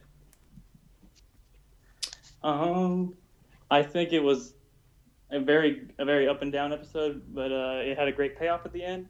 I still think I still think episode four is the best episode, but we'll talk about. I guess we can talk about that after The this. series wrap there, yeah. All in all, like I felt like it was a pretty strong episode. Like it, I, I still think like episode I- three may have been the slowest up until the ending hook, but it Yeah. this episode like really kind of like brought things home and i think it did a good job of like wrapping things back up into and bringing everything that's happened up into memory as kind of succinctly as possible. I mean yeah like i said the the walk down memory lane wasn't my favorite part of the game by any stretch. It wasn't the bottle section at least so that's something. But all in all episode 5 i felt very strong episode. Did very well to kind of bring the bring the thing home. I mean brittany you'll have to tell me about the ending as far as what you chose how that played out um and we'll talk about that on the on the next part. But yeah, like all in all, I think I think Dontnod did a really good job on tying all the knot or tying all the loose ends together into a nice, pretty knot. So Yeah, it's uh, I I love the ending. Sorry, Brittany, but yeah, it's, uh,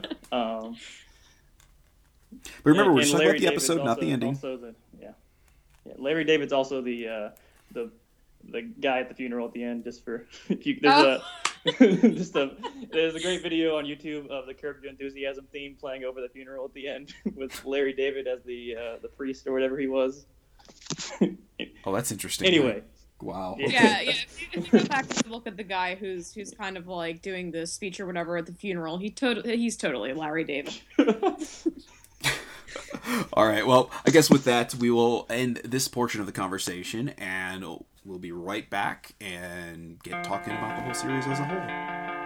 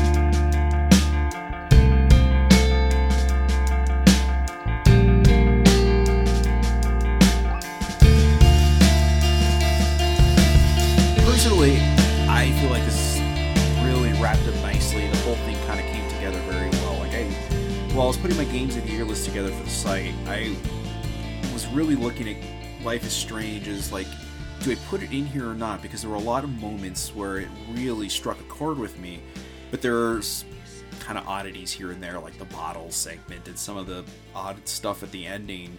But then, you know, you kind of have to remember that this is an episodic game and they tried stuff and cut stuff and even mock themselves a little bit with the bottle segment and, you know, in the final episode.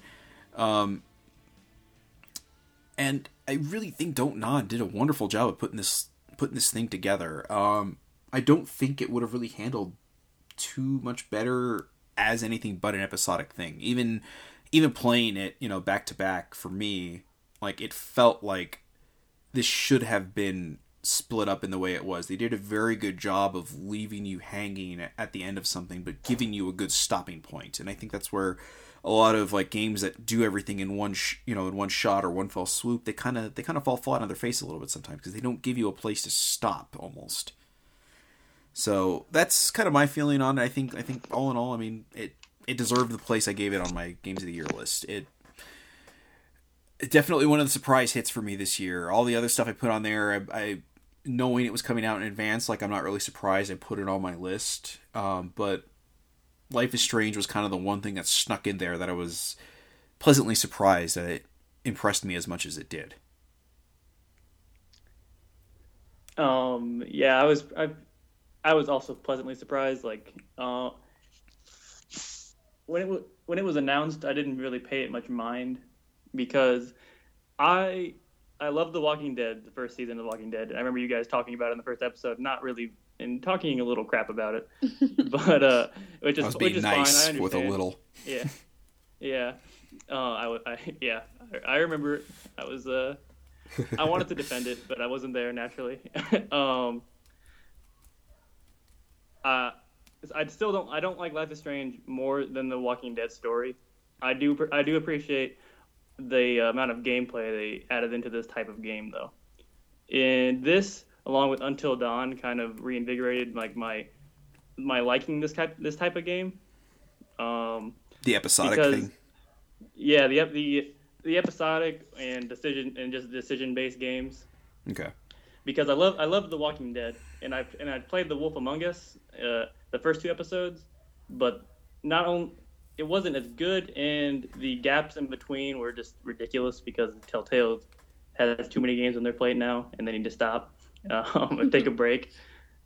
Uh, although I do hear good things about Tales from the Borderlands, I haven't played that yet. I'll probably But play they've got a some point. Minecraft game. I mean, obviously they're not stretched thin. Oh, oh, I, I know. How do you get to Minecraft already? Like, there's. So, but anyway, um, I I do feel I'm not sure though if I had played it like over the year if I had if I would have stuck with it. Because when I think of this game, I think of the how good overall the story is, but some of the individual episodes were like especially episode three was not that great up until the end when you uh, go through the when you go back in time to the picture and then you change everything pretty much setting up hmm setting up the which sets up the best episode of the of the, of the series episode four and also which in episode four also has the in my opinion, the hardest deci- the hardest deci- decision in the game with uh, whether or not to kill Chloe, which I find harder than the actual time where you actually are killing Chloe. um, I I- in that scene, I tried I tried to talk I tried to talk my way out of it really really hard, and it just kept it just because I was like maybe I don't have to maybe I can just like just walk away, but uh, I ended up I ended up not killing her, which I think made it e- which led to me um, making up the, for the decision in the last episode, and uh, actually giving her giving her her wish. But it, this this series had a lot of great moments. The Kate the Kate on the roof moment is a, is a standout for sure. Regardless of how it end, regardless of how it ended for you. Yeah, it, it definitely definitely grabbed you, whether or not you Yeah. saved her or not. I think that was also a strength of the series is that regardless of which decision you made, they all they they all felt at least for me, and actually Brittany doesn't like the end, but they all felt they all felt satisfied. Every decision felt satisfying to me, even when I, I've seen the other the other options, and they all felt meaningful, even in the grand scheme of things. If it's just you know a video game story, it's uh it's well written. It deals with topics that games haven't before or at least mainstream games probably haven't before. I, I'm sure there's plenty of indie games that are obscure indie games that have in, in different ways. The the dialogue is hit or- the dialogue is hit or miss. it's it's like um, me and Britt did talk about the Diablo Cody stuff even if, uh, the very first time I played it because and the Shaka Brah and Hella is uh, is unbearable sometimes but overall, and I also made it again. I, I submitted a game of the year list to Giant Bomb, and it came in at number four for me. Mhm. So it was uh, just behind uh, Soma, Metal Gear, and Fallout. So I really did, I I loved the game, and I'm glad I played it. All right, well, Yeah, I you guess know- that that. go, I- no, you go let me- ahead, let me- yeah, let me get in real quick. Um, like I think that kind of gets back to what I said, like initially about the whole game, like me not, I don't want to say getting it at first, but the the dialogue is very not like meant for us. It is meant for that age and that generation, and that's like I said. I mean, maybe they don't talk like that. I don't know. I'm you know 15 years older than these characters so the hell if i know how the hell they talk like it, there, there's been there's been slang terms that have been around for like three years that I only just learned like a couple months ago. I'm like, oh, okay, cool. I had no idea that even existed. So yeah, it's I, you know, I, I like I said, I'm clearly out of touch, so I just kind of take it at face value of like, okay, well, this is what teenagers talk like these days. Whatever, I don't, you know. But once I kind of accepted that, like, okay, this game isn't written as me talking. This is written as Max and her group of friends talking because they all sort of seem to have their own, I guess, like different vocabulary. They all seem to talk their own way. Some, you know, Max is very. I don't want to say kind of like proper to a degree, but she's kind of proper, but then she does break into the slangular stuff occasionally. So it's like she's trying to be an adult essentially by speaking adultish, I suppose, however you want to phrase it. But she goes back into she's still a kid, you know, whether she likes it or not. She's 18 years old. She's still a child eh, when you get right down to it. So, um, yeah, I mean, really, like I said, that's that's kind of my feeling on the whole thing of the of this, I guess, written portions of the game, the uh, the dialogue, if you will. It's it can feel a little grating if you're not really willing to just kind of go along with it and just take it as it is. Because yeah, it some of his stuff is like a little like, oh god, did they really just say that? But then you're like, okay, I don't talk like that, but I'm sure when I was a kid, my mom would hear stuff that rolled out of my mouth and just like. You're an idiot. Why do you talk like that? so, so you kind of just have to take it like that. Like, it just take that of like you know put yourself in a place of like well this is how they talk so and brittany i'm sorry i cut you off wanted to go in that myself for one last one last go around on, on defending the dialogue options and the, the script or whatever so brittany be my guest I mean, I'll I'll defend the dialogue just because I think I mentioned before that I thought that it was one of the most endearing parts of the game. As incredibly cheesy as it was, it's just one of those things that's very unique to this game. Because a lot of games that have like really crappy dialogue, it's followed up with really bad voice acting, but I think the saving grace in this game was the really good voice acting that they had uh, by, you know, Hannah Telle for Max, Ashly Burch for Chloe, and you know, just everybody else in, involved except, uh, you know, Alyssa. But um, I, I'll, I'll give her a break because she was also Kate, and you know, she had a lot on her plate to deal with as it is. Yeah. Um, Oh, so that's But yeah, the same the voice game is- actress? yeah, it is. It is. Oh, wow. I had no idea. Okay, yeah. Yeah. That's, uh, you and know, okay. a lot.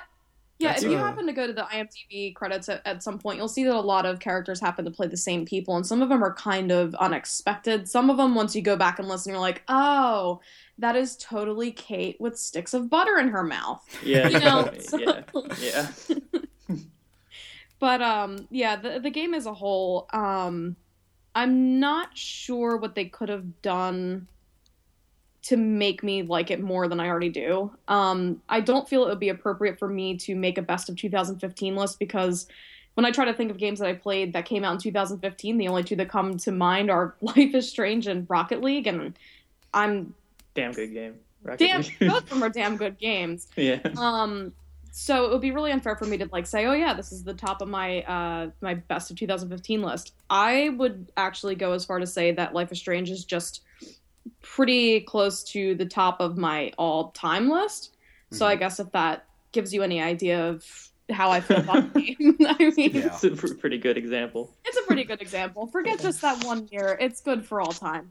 Yeah, I, was gonna say, I Um, think I, I I think that kind of kills that qualification of it. Eh, maybe it's my game of the year. I mean, yeah, I mean, yeah, it, it is. Besides, like, for game of the year, I would actually have to say that in Rocket League or tie, but Rocket League can't be one of my favorite games of all time because it's basically just a sports game that they could just release a new one every year. It could be the new Madden. Who knows? Um, what are they going to But- change the jersey numbers and the stats of the cars as they get traded? Oh my god, it'd be so good. if they started making up teams and this became like a real thing, we Fantasy we'll, we'll League- see. Fantasy Rocket League. Oh, that would Give be it some time. horrible. Oh Can my you God. Give it some time. Yeah. But uh, I, I guess uh, some of the stuff that I didn't like too much in, in uh, Life is Strange, I was very, very nosy in the game, and I just went and read into literally everything. Like I think I mentioned in our last episode how I was actually um, cross referencing um, Frank's uh, book that he had that he was, you know, who he was selling to and everything, and the fact that Stella popped up there that she was buying the date rape drug, and so I was just thinking like you know, maybe Jefferson is involved and she's mentioned a few times how she's really into Jefferson, so maybe they are teaming up together and she has something to do with this at some point because I mean, it's one of those things that they added in there like Stella's buying drugs, she's allegedly poor. She's mentioned it a few times in the game, but they just never really said anything about that at all. And uh you know, again, you guys weren't around between the gaps for like four and five and such. But one of the biggest discussions was actually um, Warren being drugged at the Vortex Club party because it's just the way he was acting, claiming that he only had one beer and he was acting pretty out of it. So we were thinking, hey, did Stella drug Warren? So just little things like that, I feel like they never really got back to. Like that would have that would have been something. it would have, and it's one of those. It's one of those things. I think if they had um, more of a budget, more time, they probably could have flushed things out a little bit. I have a feeling that there's a few things that they're not really letting on to us that they had plans for. They just didn't have the time and the budget to actually execute them properly. Um, Or just maybe And- realize, like, narratively, they couldn't make it mesh together, so they just cut it. I mean, you know. yeah, I, I just- guess it, it's just one of those things you, you play through the game and you notice these things, and then you're just like, it, that was pointless. Like, why even put that in there if you're not gonna ever bring it back up again? It's just one of those things, just putting like pointless um, speculation. But Right. um, But see, um, real Yeah. quick, if you remember, that's one of the things Connor kind of pointed out that he loved about it is that there's these little things in this game that like don't really lead anywhere, and it just kind of like, you know, I mean, you go through day to day life, and sometimes there's little things that pop up that really don't lead anywhere, so it kind of makes it almost feel a little bit more. I don't want to say it makes it feel more fleshed out, but it you know it doesn't it doesn't hammer it home. Like I mean, there was little hints in there about Jefferson the whole time with the photography thing, like, and it kind of, you know, like I said, I I whatever the hell I picked up on it, or however the hell I picked up on it, but like something in there like clicked in my head that oh, there's something wrong with this dude, and I think he's behind everything. You know, like yeah, so few people like made me think that they're guilty as he did, just because he seems so I don't know, just whatever it was I felt. But yeah, he like like I said, there's just these little things in there that almost don't seem to matter, and I think that's I think that's the, one of the strengths of Life is Strange. Personally, I mean, uh, you know, variance of opinions on that, obviously, but I mean, uh, just personally, that's where I think like draws a lot of his strengths is that it does leave these little cues for things that don't maybe necessarily mean anything. So. Yeah, and then going back to Jefferson, I guess one of the the things that most people didn't really notice until they really went back after finding out that Jefferson was up to what he was up to. One of the first things you hear him say in the game is, "I could frame any one of you in a dark corner and capture you in a moment of desperation." And that is that's literally what is going on the entire time and you just kind of pass it off as him just being a weird hipster teacher with his weird uh, lecture that he's giving to this and class. his weird photography bullshit, you know. Yeah, so you don't really think much of it, but then you know you start seeing like the the pictures and stuff around, like just outside of the courtyard at school, and also when you're in the dark room, and you start putting the pieces together, and you're like, hmm. And, and unless you actually go back and, and see people in the discussions and stuff it, you probably wouldn't know that until you go back and play the game again. You're like, oh my god, I, I didn't think anything of this. This is like probably one of the biggest pieces of foreshadowing that there could possibly be, you know, because that, like I said, it's literally what he's doing, capturing people in a moment of desperation. How he was talking about how he loves that moment from when, um, you know, when you see the person lose their innocence or whatever, which is gross, but that's beside the point. Yeah. um, yeah. I mean, you could take innocence for how you will in that one, but I mean, this game was anything but lighthearted or subtle about the dark side of humanity. So, I mean, you can probably just take that for the bad thing that you want to. Yeah, and, and they just approached it in such a good and respectable way. I feel like these days we've just become so sheltered in the way that like every single thing is offensive. You know, this game's offensive because it doesn't have a representation of this uh, minority group. They said this word that I don't like. Um, they covered this in a in a really strange way. Like you said before, it probably is a very good possibility that Jefferson wasn't just drugging these these young girls and taking pictures of them. He probably was sexually assaulting them too. They just leave it up to you to kind of decide if that's what was going on yourself, which I personally think it was.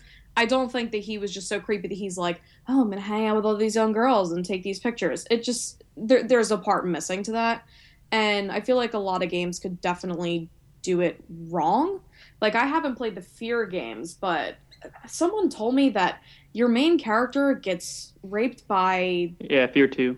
He gets uh, Fear Yeah, that's that's yeah. so weird by the the ghost girl. Like yeah, he gets that's him- one of those things where I'm just kind of like that. That's not really necessary, but they they approach it like I said in a respectable way here.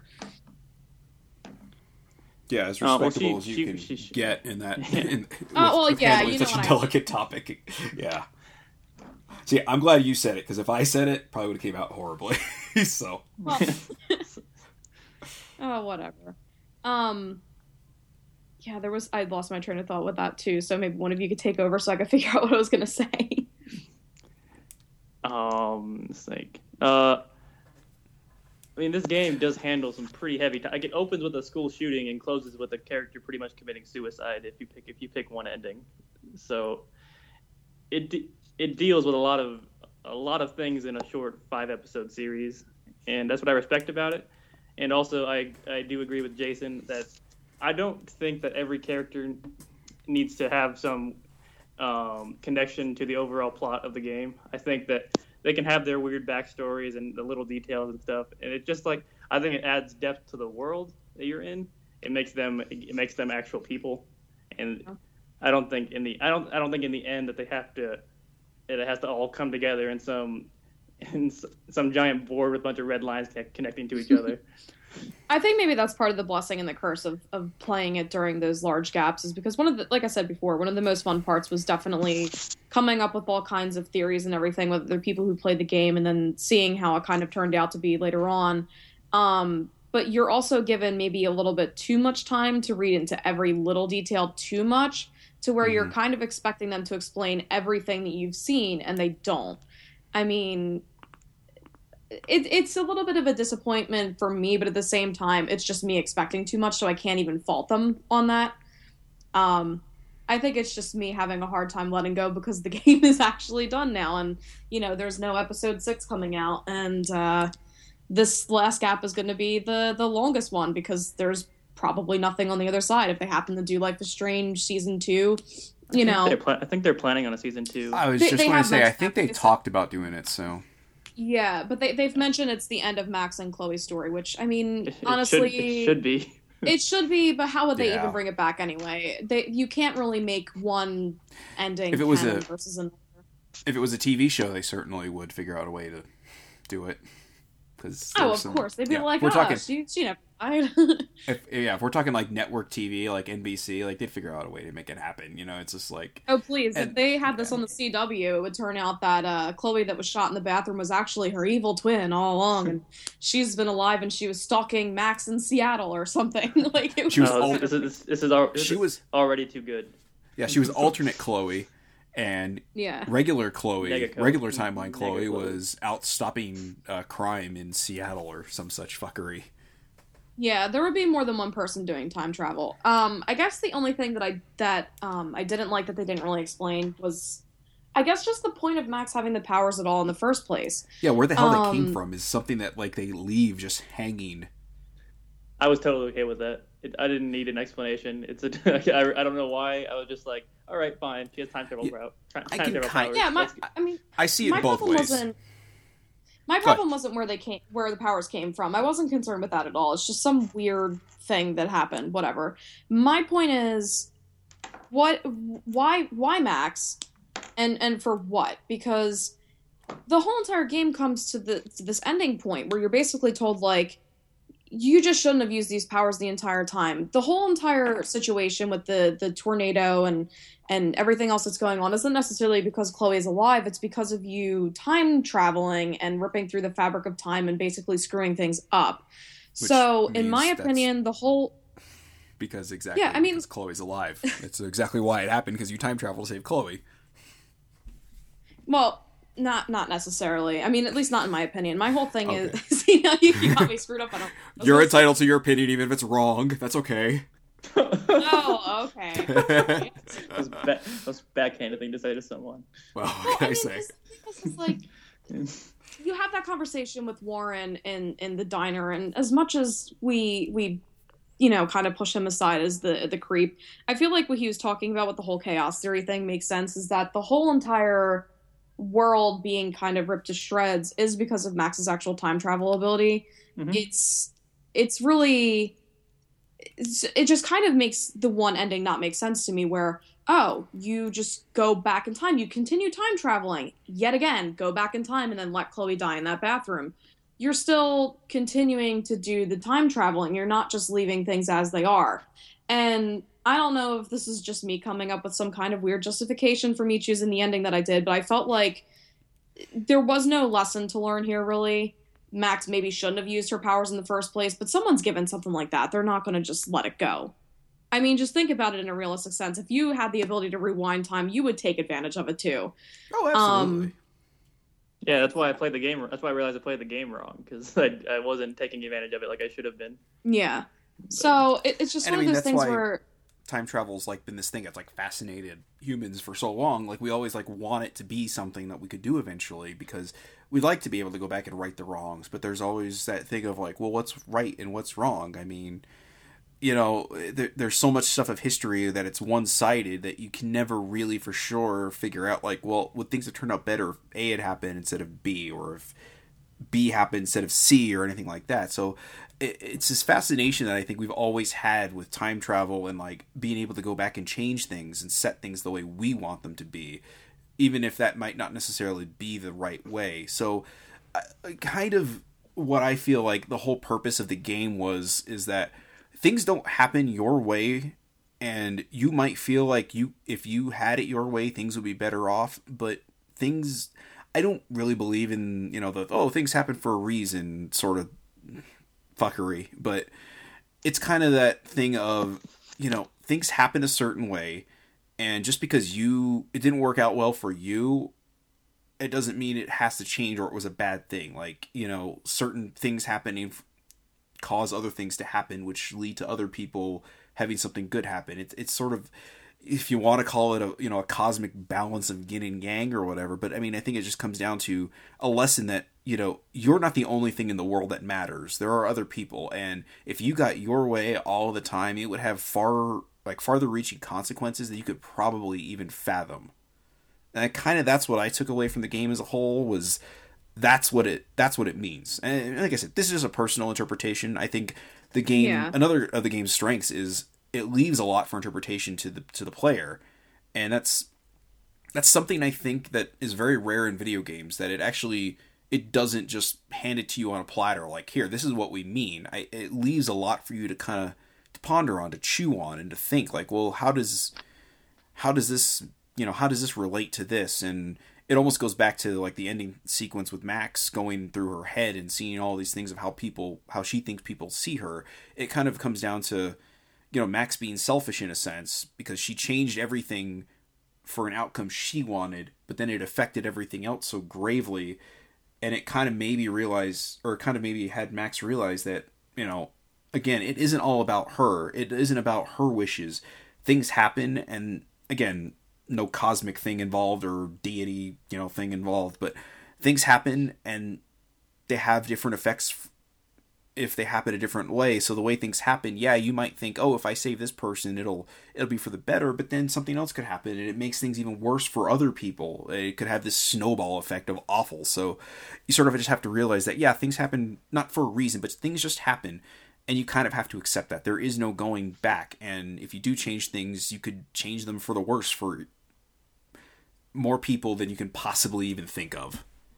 I mean, something so simple as saving one girl's life cascaded into the destruction of an entire town, basically, and the basically everyone in this town getting wiped out. I mean, and it's all for sort of the selfish reason of wanting to save her friend, and that's kind of, or I mean, at that point it was random stranger, like she had no idea, you know, who that was. So, mm-hmm. So Max didn't know what she was doing at the time, but it does kind of get back to that thing of just she was trying to do something for the betterment of what she thought was you know just time but without realizing that you know there's there's going to be repercussions for everything she does. And every time she screws with something it could potentially make things a lot worse. So you get this daisy chain of just bad to awful to just terrible to just you know basically the apocalypse for this town. So that's kind of my that's kind of my interpretation of the game so I mean, whether they have explanations for for why she got the powers, what the lesson was supposed to be, or anything like that, I guess my really big issue with the sacrificing Chloe option is, um, you know, you're you're going back to the beginning, and Chloe is basically just going to end up dying, never um never getting reunited back with Max again and being able to have that friendship with her, never having the closure of finding out what happens to Rachel Amber, um, never really being able to build that relationship with her stepfather and maybe having a good family again, um, you know, not going to college or or just advancing in life at all, and just I.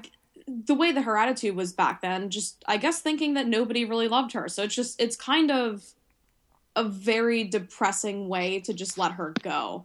And I think that's probably what my, my biggest problem with it is. I It's mean, just if the if state you- that you're letting Chloe die in. But if you, I mean, if you let her live, then you're you're just sacrificing those, all those relationships to begin with. Like that's all the Yeah. shit that you, all the shit, all the the shitstorm you created is the is is what is what you're left with. So. And, at the same time, though, like Max is also going to have to go through life, like for the rest of her life, having experienced this horrifying week and seeing all these terrible things, and then who is she ever going to be able to talk to about it? I feel like that's something that would definitely screw somebody up for the rest of their life, and like. he's he's got plenty he's got plenty of time. He can. oh yeah he's he's he's waiting Yeah. for his he's waiting for his supermax gonna My go Max. wait. Yeah. Oof, okay. Anyway. Enough tangential stuff. Go ahead, Brittany. Sorry. No, no, it's fine. I, I think you, you get my point, though. It's just one of those Oh, yeah. things. Like she's she's the only one who actually lived that week, and I mean, even if Warren would believe part of it, I think at the same time, like, would you really believe anybody if they told you, like, hey, I lived through this week where I was reunited with my best friend that I haven't seen for years. I saw her get shot. I stopped her. I stopped her from getting run over by a train. There was a tornado coming, so I had to like time travel all these times through photos. Like this ridiculous elaborate story, nobody. I don't I will- think anybody would believe that. How No, well do I know absolutely this not. person? Yeah. Yeah, how else? and you know as close as she got to everyone in this it, you know during that time that's all been reset so really she's still in the same situation she was at the beginning with nobody to turn Yeah. to but i think ultimately that kind of gets back to the whole thing with max like it doesn't matter which ending you choose like i said there's no good ending or bad ending for this game it's it's all bad because yeah, if she saves Chloe, she has this one friend, but then she has the guilt of letting all of these people die. She let her mother die. She let her, you know, she let friends die. She Kate's eh, possibly dead after she went through the effort of saving her. So while the ending of saving Chloe might seem like the happier ending to a degree, it also like what are the repercussions for you know for Max further down the road? I mean, she's gonna have to not just live with the fact that one person died because of her, but an entire town basically died. So all of these like I think eventually as she got older, she would come into this thing of like, well, I had this relationship with Chloe and I was going to I was willing to sacrifice everyone around me to save her. But then you have to think all of these people had these really or you know all these other people had relationships with other people with the exact same feeling who would do the same thing for them. And so I mean Max would kind of have to learn to live with that too. So I think ultimately like this this is just a bad thing for Max either way. There's no way that she comes out of this like, you know, happy either way because I think eventually like the mm. sadness and stuff is going to break her down even with having Chloe by her side. So it, it Yeah. just Well, I there's nothing that's that's, going to be I happy said- for her. I think that's Go why I said I was very surprised that one of the possible endings wasn't maybe Max sacrificing herself. Since, you know, whether it was death chasing Chloe all along or, or whatever, the whole cause of the storm was actually Max's action. So maybe she Mhm. was the one who had to pay for it. And, When- um, when would she die in your in that in that ending? Like what at what point would she go back and die? Um, see, that's the thing is I'm not exactly sure. A lot of people have said, you know, maybe it would be a possibility for her to go back to the bathroom and, and take the, the bullet for Chloe, maybe, and, and that would be the end. It, it's hard for me to say, obviously, because I'm not one of the writers. I'm sure they could have come up with something. They've already said that the, the budget and time constraints ruined a little bit of their plans. In fact, they've kind of flip flopped back and forth on saying, oh, yeah, this was our plan from the beginning, and then saying, uh, it kind of wasn't. We didn't really have time to flesh these endings out as much as we wanted to. hmm Especially Yeah. because if you compare even just the length of uh, the Sacrifice Chloe um, and the Sacrifice Arcadia Bay, like the difference between them, I think the Sacrifice Chloe one is about nine minutes long, and then the Sacrifice Arcadia Bay is like four minutes. It's it's much shorter. There's basically no content to it. Um, you know, you still have them kind of standing up there at the the edge of the cliff with the lighthouse, and then it just kind of goes forward with them driving through the rubble and stuff in Arcadia Bay, and then they just leave Arcadia Bay, and that's it. There's really, in my opinion, that's not really an end. That it, it there's just no actual closure to that. It's like, all right, guys, see you later. I know we just pretty much fucked shit up. We're gonna leave now and pretend this didn't happen. It, it's one of those. I don't know. I guess one of those things we'll never really know because they just didn't have the the time to get it done. They were already running behind as it is with episode five. Right.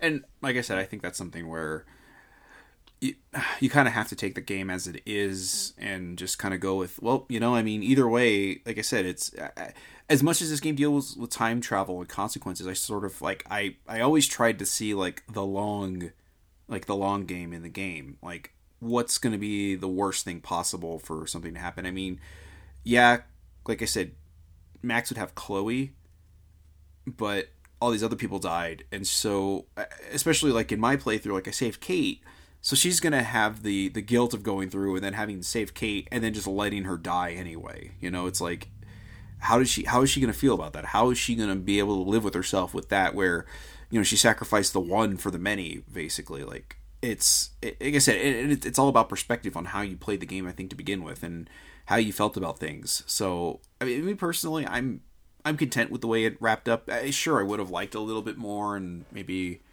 had all the choices kind of flesh out and play a little bit more into the ultimate decision, a, just a tad more. But I feel like as much as you can, like even with a game with just two endings, like they did about as good of a job as wrapping up all of this stuff as as possible. So that's like I said, this the, I think this was going to be one of those games that no matter how it ended, it was going to be not controversial, but something to talk about, just because you you invest in these characters a different way depending on how you like how you interacted with them. So your feelings towards how everything ended up is going to vary based on your playthrough. So I don't know. It's like again, strength of the writing. I think on my part that you can even get so attached and passionate about it that like you kind of you know that you're even upset about the way the the game ended. So Yeah, exactly. And like I said, as many as many criticisms as I could come up for the game, I liked it so much that like I said, it's on it, it would definitely be up there with my favorite games of all time. So it, it's just one of those things where like I said, it's something that I spent 10 months of my life with and then all of a sudden it was just over. It's kind of like an ending of a relationship. So you're just kind of going back and it, it's like if you had a good relationship with someone, you tr- you kind of go back and you nitpick and say like, "Oh, they did this wrong and this kind of sucked about them at the same time." But like, was the actual experience during good? Yeah. So you kind of have to just let that whole end go. yeah, I, I I think you sort of have to see the the overall experience and just take the ending as like, well, that was just the ending point. I mean, you know, like like you said, take it as a relationship. Not all relationships end on a good note. You know, I mean, if it's a closure thing or not, that sometimes they just end, and that's you don't get Sometimes you don't get what you kill want out of it. Yep, there you go. you have to make the sacrifice to let him go. John, um, you know, Yeah. um, I don't know what part of Nebraska you're in, but I'm gonna maybe contact the authorities if there's any uh, unsolved murders to start looking into somebody. Just a thought. It's boring here in Anyway. Nebraska. What are you gonna do? Uh, I, I yeah. guess people, who knows? Yeah, what are you gonna do? Can you at least say like kill hamsters or something? I don't know. I mean, you know, eh. I mean, that's how people start, isn't it? I'm not small I, animals. mean, I don't know, John. How much do you know? yeah. I don't know. You tell me. You tell me, I don't. you monster. you let Alyssa die, you monster. All right. Yeah. I think I. Ooh, did we just? Do we just? Do we just make a Netflix show? Did we just make Making a Murderer se- season two? Oh we- boy. We get- it's it's gonna be starring me that we're talking about here. oh god. I only On watched any parts of this, I I saw nothing. I heard nothing. You're gonna be the first person I bring up then. Oh, I'm gonna edit. I'll just edit this podcast. That's okay. We'll be okay. Anyway, um, Okay. uh, so Brittany, um, did you did you have any anything other kind of closing thoughts on it as a whole, or Um, not not really. I mean, at this point, the the game is what it is. I enjoyed playing it the entire time, even if I wasn't too happy with the end when it happened. It was still fun being able to talk to people about it. I've actually made more friends because of this game. I've introduced a lot of people to this game, and I feel like that's a really cool thing. Um, and you've done your first podcast because of this game? Yeah, exactly. so this this game's getting me places, people. Um, Welcome to the railroad of, suc- of, and see what of, of none of no success that I've been on. So Oh boy. yeah, welcome welcome to Yeah, it. I mean, I just I, I can't room. wait to see what else they do. I mean, I'm I'm really into the whole entire like merch and all that they do. So I'm excited to see what else they come up with. You know, especially with the the limited edition that just came out um, this past week. So Yeah.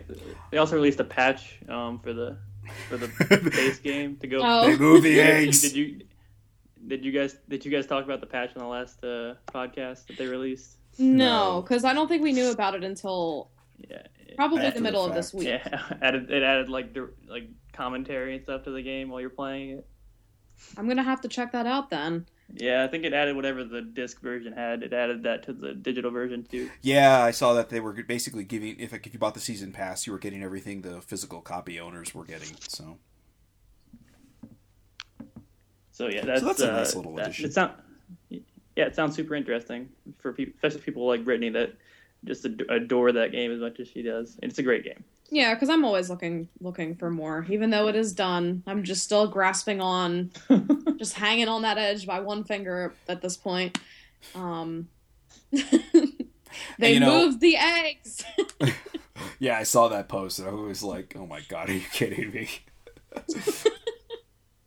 I thought that was pretty. I mean, like I said, I, we maybe maybe we'll this this will kind of segue into it, but um, like that kind of reminds me of the whole Evangelion thing. Like when I first watched it, um, for those of you unfamiliar, there's a now 20 year old anime that has been the cause of a lot Yeah. of uh, Japanese uh, anime and video game stereotype characters. Um, uh, Neon Genesis Evangelion.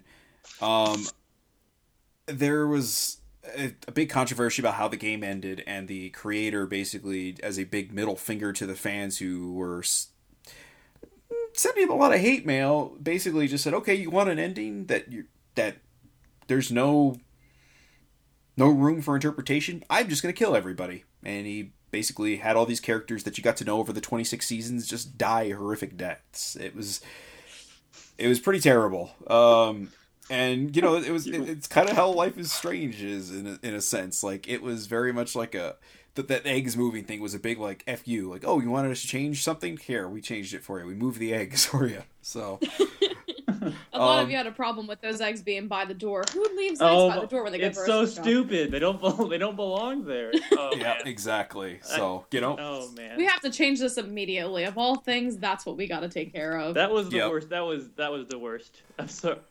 I haven't. I forgot about that till now, and now I'm angry. Anyway. you know what? It was just something. It was just something I never brought up because I know how much controversy it can stir, and I didn't want us to get starting like these bad feelings about the game while we're trying to talk. Yeah, exactly. That's what I mean. I, I, I see. This is the, this is exactly why I never brought it up while we talked or while we talked about the game proper because I didn't want it to get into this because I mean that point of the game absolutely lost me. I nearly threw my PS4 controller through my brand new 65 inch TV and was like, "Screw this game! This makes no goddamn sense. I'm done I with know. video games." Podcast And, canceled. I'm taking all break- my posters and shit on after we're done this. and smacking my PS4 over my knee like Bo Jackson did a baseball bat. Just crack. Done. Don't want anything to do with video games anymore. I'm done. So God. that's exactly why I didn't bring it up because I didn't want this temperament to pop out of me about these stupid eggs. But we fixed it. It's okay. I'm good. Get your own damn eggs, Joyce. So, um, and kind of getting back to that Evangelion connection too, that whole sequence with um, Max and Chloe, the way it kind of like played out for me, like the spotlight kind of popping up on it, I, I I have to think somebody at Dontnod is a fan of Evangelion because it sort of felt like that to us in a sense, like oh hey here's here's all this stuff that you're to reflect upon, and like I said, I, I was always waiting, I was kind of waiting for the uh, each character from the game to pop up and just like sit there congratulations congratulations congratulations congratulations as they're slowly as doing the slow or you know the little quiet clap Yeah. just like as uh, max kind of came to uh came to grips with herself so it's like eh. I mean, they, they, they kind of did that in a way just by having her go into the diner, except everybody's just saying, please don't kill us, Max. Yeah. yeah Just a little different. yeah so that's what i mean there somebody that wrote that wrote the, or was a scenario writer at that at that studio is a fan of evangelion i mean there's no doubt in my brain. Because it i don't want to say reeked of it but as many times as i watched that when i was a kid because you know when you're 18 19 years old you think anime is very deep because you've never seen anything like this before. And you know it's like oh it's from japan. It's got to be deep and it dealt with psychological Oh, issues. Yeah. and most cartoons don't deal with that. So of course i thought it was incredibly deep and i watched it 15 times trying to piece it all together. So it's and you know and during that time you know the ant the dvds released every few months. So it was like something for me and my friends to like we'd watch the disc or i'd, I'd buy it. We'd watch the dvd i'd lend it to a friend and then we'd sit there and talk about it. We'd watch it together and be like no see what then he did this da, da, da, da. then we'd go watch the new new disc watch the old disc and kind of piece it all together so for me like life is strange was almost uh, the way you're talking about it Brittany, kind of harkens back to the those evangelion days for me when it was first rolling out into the us on dvd so Yeah, because I mean, not only is it a great game to play by yourself, but it, it's one of those things that's also really fun to play with other people and, and kind of get to see their reactions to it, get to see how different conversations and everything pan out differently depending on their decisions. Um, that's why um, I, I've played it three separate times with different people. It, it's been very different every time, and I guess the thing that I, that I realized the most is is how messed up my playthrough was and how badly I screwed up, and eventually I'm going to have to go through and do it the right way. So it has its replay value. That's another another big plus in my opinion. Yeah, there and you know what? Ultimately, I think I am going to uh, get my uh, um, oh god, I forgot what it's even called now. But the uh, oh my game capture together, and maybe do a Psycho Max playthrough. Just have her just be the most awful person and just let everyone die and just be this terrible, terrible person. You know, just see what I can do and how much havoc I can cause, and just kind of see how that plays out. And it might be interesting. So. I think it would. It would be a, it would be a good take on the game. Very different. Yeah. Instead of Max being the do-gooder, she's just an asshole basically, and just like, yeah, whatever. I can time travel, but I'm not going to save you. I don't care. it's like, oh, you saved me. Oh, well, your uh, your stepdaughter's dead, so uh, I'm going to go now, and you can mull on that. I'll see you later. Double middle fingers. Joyce definitely don't let him back into that house. I think you know what? I will lead Warren on through this whole thing, and then at the very end, just like, nope, just gonna Just walk away. See you later. Not even, Yep, not just even a walk hug. away. Not even a bro Nope. hug. Nope. We're not even gonna bro down, yo. We're just gonna I'm just gonna Yeah. walk out and go peace. so, and you know, the, uh, like you were saying too, uh, Brittany, the whole thing like with this game is like it. I, I really do enjoy this because we all had pretty different experiences with it, even though it all kind of led to the same place essentially, and overall the experience is the same. But that there's that that there's this much to talk about in a game that's so uh, narratively heavy is is very rare in a game. Because like i said you know most video game stories are silly. I mean there's no two ways about it. Most are kind of silly. I just finished reviewing one and the story was like if you didn't see that plot twist coming from a mile away about an hour into it at most I don't think you've ever seen anything that had a plot twist. You've maybe read, you know, C spot, C spot, run, or something like that, and that's as far as you've ever gotten. And- So And he walked. And he walked that one time. it's like whoa. I Spot can walk. Whoa! I thought he just I've ran only seen him everywhere. Yeah, I've only it's run crazy. to this point.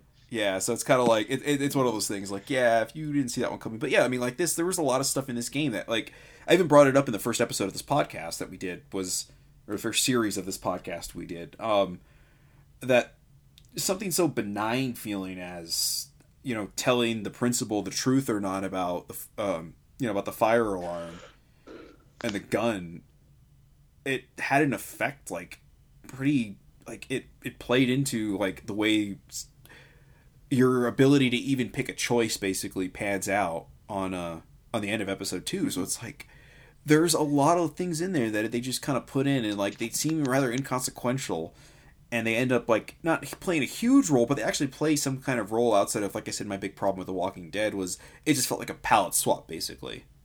Of like, oh, you chose this person instead of this person. Well, nothing really comes of the story except this person's going to be here, and then eventually they're going to die anyway, so it doesn't really matter. So I mean, in in a sense, that could happen in Life is Strange too. But I mean, Oh, it, to- it totally can. uh, but I think the characters are really well written in, written in Walking Dead. But that's a whole other conversation, I think.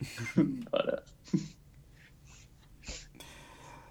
Oh, so anyway, I think I don't really have much else to say about the game. Um, do you guys have anything else you want to add, throw in there? I, I think I have exhausted any thoughts I have about this game at this point. It has taken so much of my life in, in this past year. I mean, I think I don't know when it came out in January last year, but it's been a year now, so it's it's really been a large part of it because you know you you play it, it takes up you know maybe five to six hours of your day, but then you're waiting those two months, and you it's just something that you think about for for all this time in between coming up with theories and everything. So it just was a really really big part of uh, of my life for this past year. So I think I don't know. There's not too much else I could say about it. I mean, I'm glad the game exists. I'm very happy with it. Endings aside, I, I don't think that they could have done anything differently to make me any happier happier about it. John? Um, I, I'm just I'm really glad I played I played this game. That's pretty much all I can say. It's uh, it's it's one of my favorite stories I've ever experienced in a game. I can sit here and nitpick it all day, and I think that's a testament to how much I like it. It's how much I can. It's how much I can also nitpick it, and uh, Yeah, nitpicking involves the- investment. yeah. So the the whole it's. It, it, it might not be my favorite in my favorite top, like my top ten games of all time, but it's definitely my top ten stories of all time, and at least in video games. And I respect Yeah, everything. I I respect everything it did. I respect everything it did, everything it tried to do, and I hope Dontnod take takes the lessons they've learned from this and make something even better the next time around. So Yeah, uh, this I will be playing. what- I, I will be playing whatever they put out next for sure.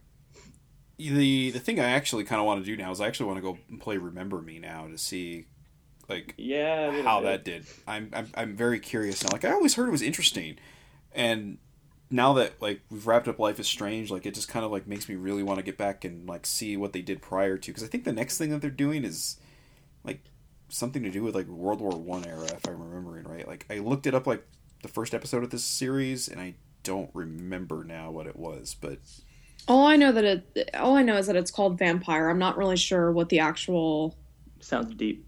yeah. well, at least it's not called Vampire taking place in war times. Yeah, at least it's not called zombie or zombie. Oh boy. There's probably a wartime vampire anime, right? It's got to be at least one. Uh, I can't imagine there isn't.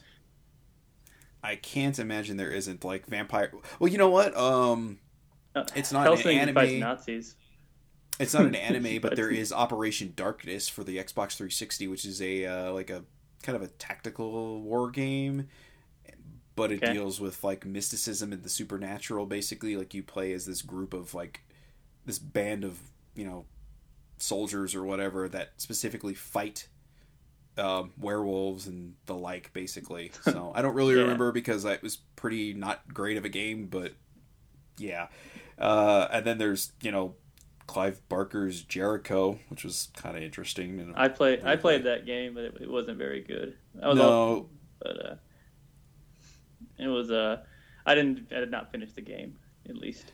So, it ended leaving itself open for a sequel that obviously is never going to happen because it's been Oh, geez six years, seven years since that game came out, and they haven't even nobody's even said they're working on it. So yeah, that that thing, yeah, it should have come to a little bit better of a closure for the people who actually managed to suffer their way through that game.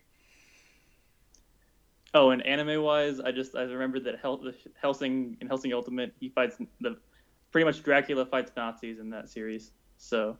Oh, well, there you go. Um, There's your tie-in. Yeah. Yeah. Yeah, there's Very cool. always yeah. If you can think of anything, anime's probably done it at some point. So Yeah.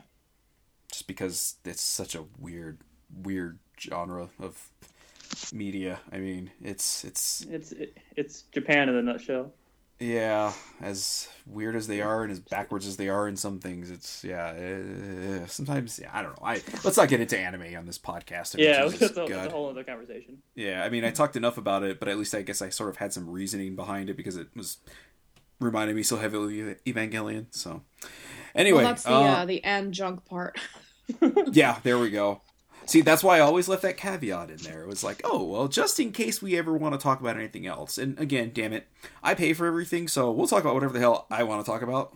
And if I feel that we go on this tangent of anime, then you know what, so be it. We're gonna do it because again, I pay for it. You don't like it, uh, just listen to our next episode. Don't unsubscribe and stop listening. So, uh, speaking of unsubscribing and stop listening, you should never do that because we are we've got a website back up, which is slowly getting repaired. After, again, if you ever get an offer from GoDaddy, you can just email them and say no, Daddy. Uh, that was terrible. I'm just gonna go and see myself off the internet now. Um, But um, uh, yeah, guys, sorry, that was terrible, and I would totally understand if you unsubscribed after that, but I appreciate you didn't. Um, so we're at gamesandjunk.net now. Uh, so yeah, that we basically just went from .com to .net. Um, you can find us on Facebook at Games and Junk. You can follow us on Twitter at Games and Junk. And really, those are the only relevant social media things I, I kind of deal with because I can't handle any more social media than I already do. So we're there's a YouTube page that I don't do anything with, and I don't even remember if I have the password for it because somebody else was handling it for a while. And there's a Google Plus page, but I don't even think anybody uses Google Plus anymore. So whatever. I know uh, what's his name, the guy who created uh, MySpace that sold it. Uh, John Um, I don't remember his name. something. Yeah, Tom. Tom. Tom from MySpace Good. seems to it seems to have enjoyed it. At Oh one yeah, point. Tom. So, but yeah, he was your friend and had that kind of goofy like side thing with the thumbs up. So, anyway, uh, personally, you can follow me on Twitter at Jason Arriola. Um, Brittany, Uh, that would be hella yes. That is with uh, two I's instead of L's because somebody else took it before I possibly could. So that is H E I I A Y E S. and John, is there any place we can follow you on, or are you just kind of are you, are you kind of an ether on the social media? Uh, yeah, I'm kind of ether on social media. There's reasoning for that, but uh, I'm not gonna. Totally. There's, there's no need to. Yeah. Uh, Ah, we don't need yeah. to go into it. No need to go into it. I totally understand. So, uh, you know, I there it, your life is probably better for it. I mean, really, I mean, what what are we getting out of social media? So, outside of not, not This podcast- Sure. Um my whole website, uh, most of the people on this podcast, outside of one guy who I've been friends with for like twenty years, everybody else I think I met through Twitter and social media. So, It, it's good for something. John, hop on the that, train, damn it! I don't care. Use an alias. anyway. So, thank you for listening to this uh, series of podcasts. Um, this has been our discussion on Life is Strange, a, a wonderful episodic game that I don't think anybody on this site would not recommend playing. It's it's a wonderful experience, and I hope you've actually taken the time to experience it yourself rather than just listening to this podcast because we've been talking probably about as long as it would take you to get through this game or through the yeah through the entirety of this game. So you could probably have not listened to us babble so much and not heard so much Evangelion tangential stuff. So anyway, thanks for listening, and we will talk at you guys next time.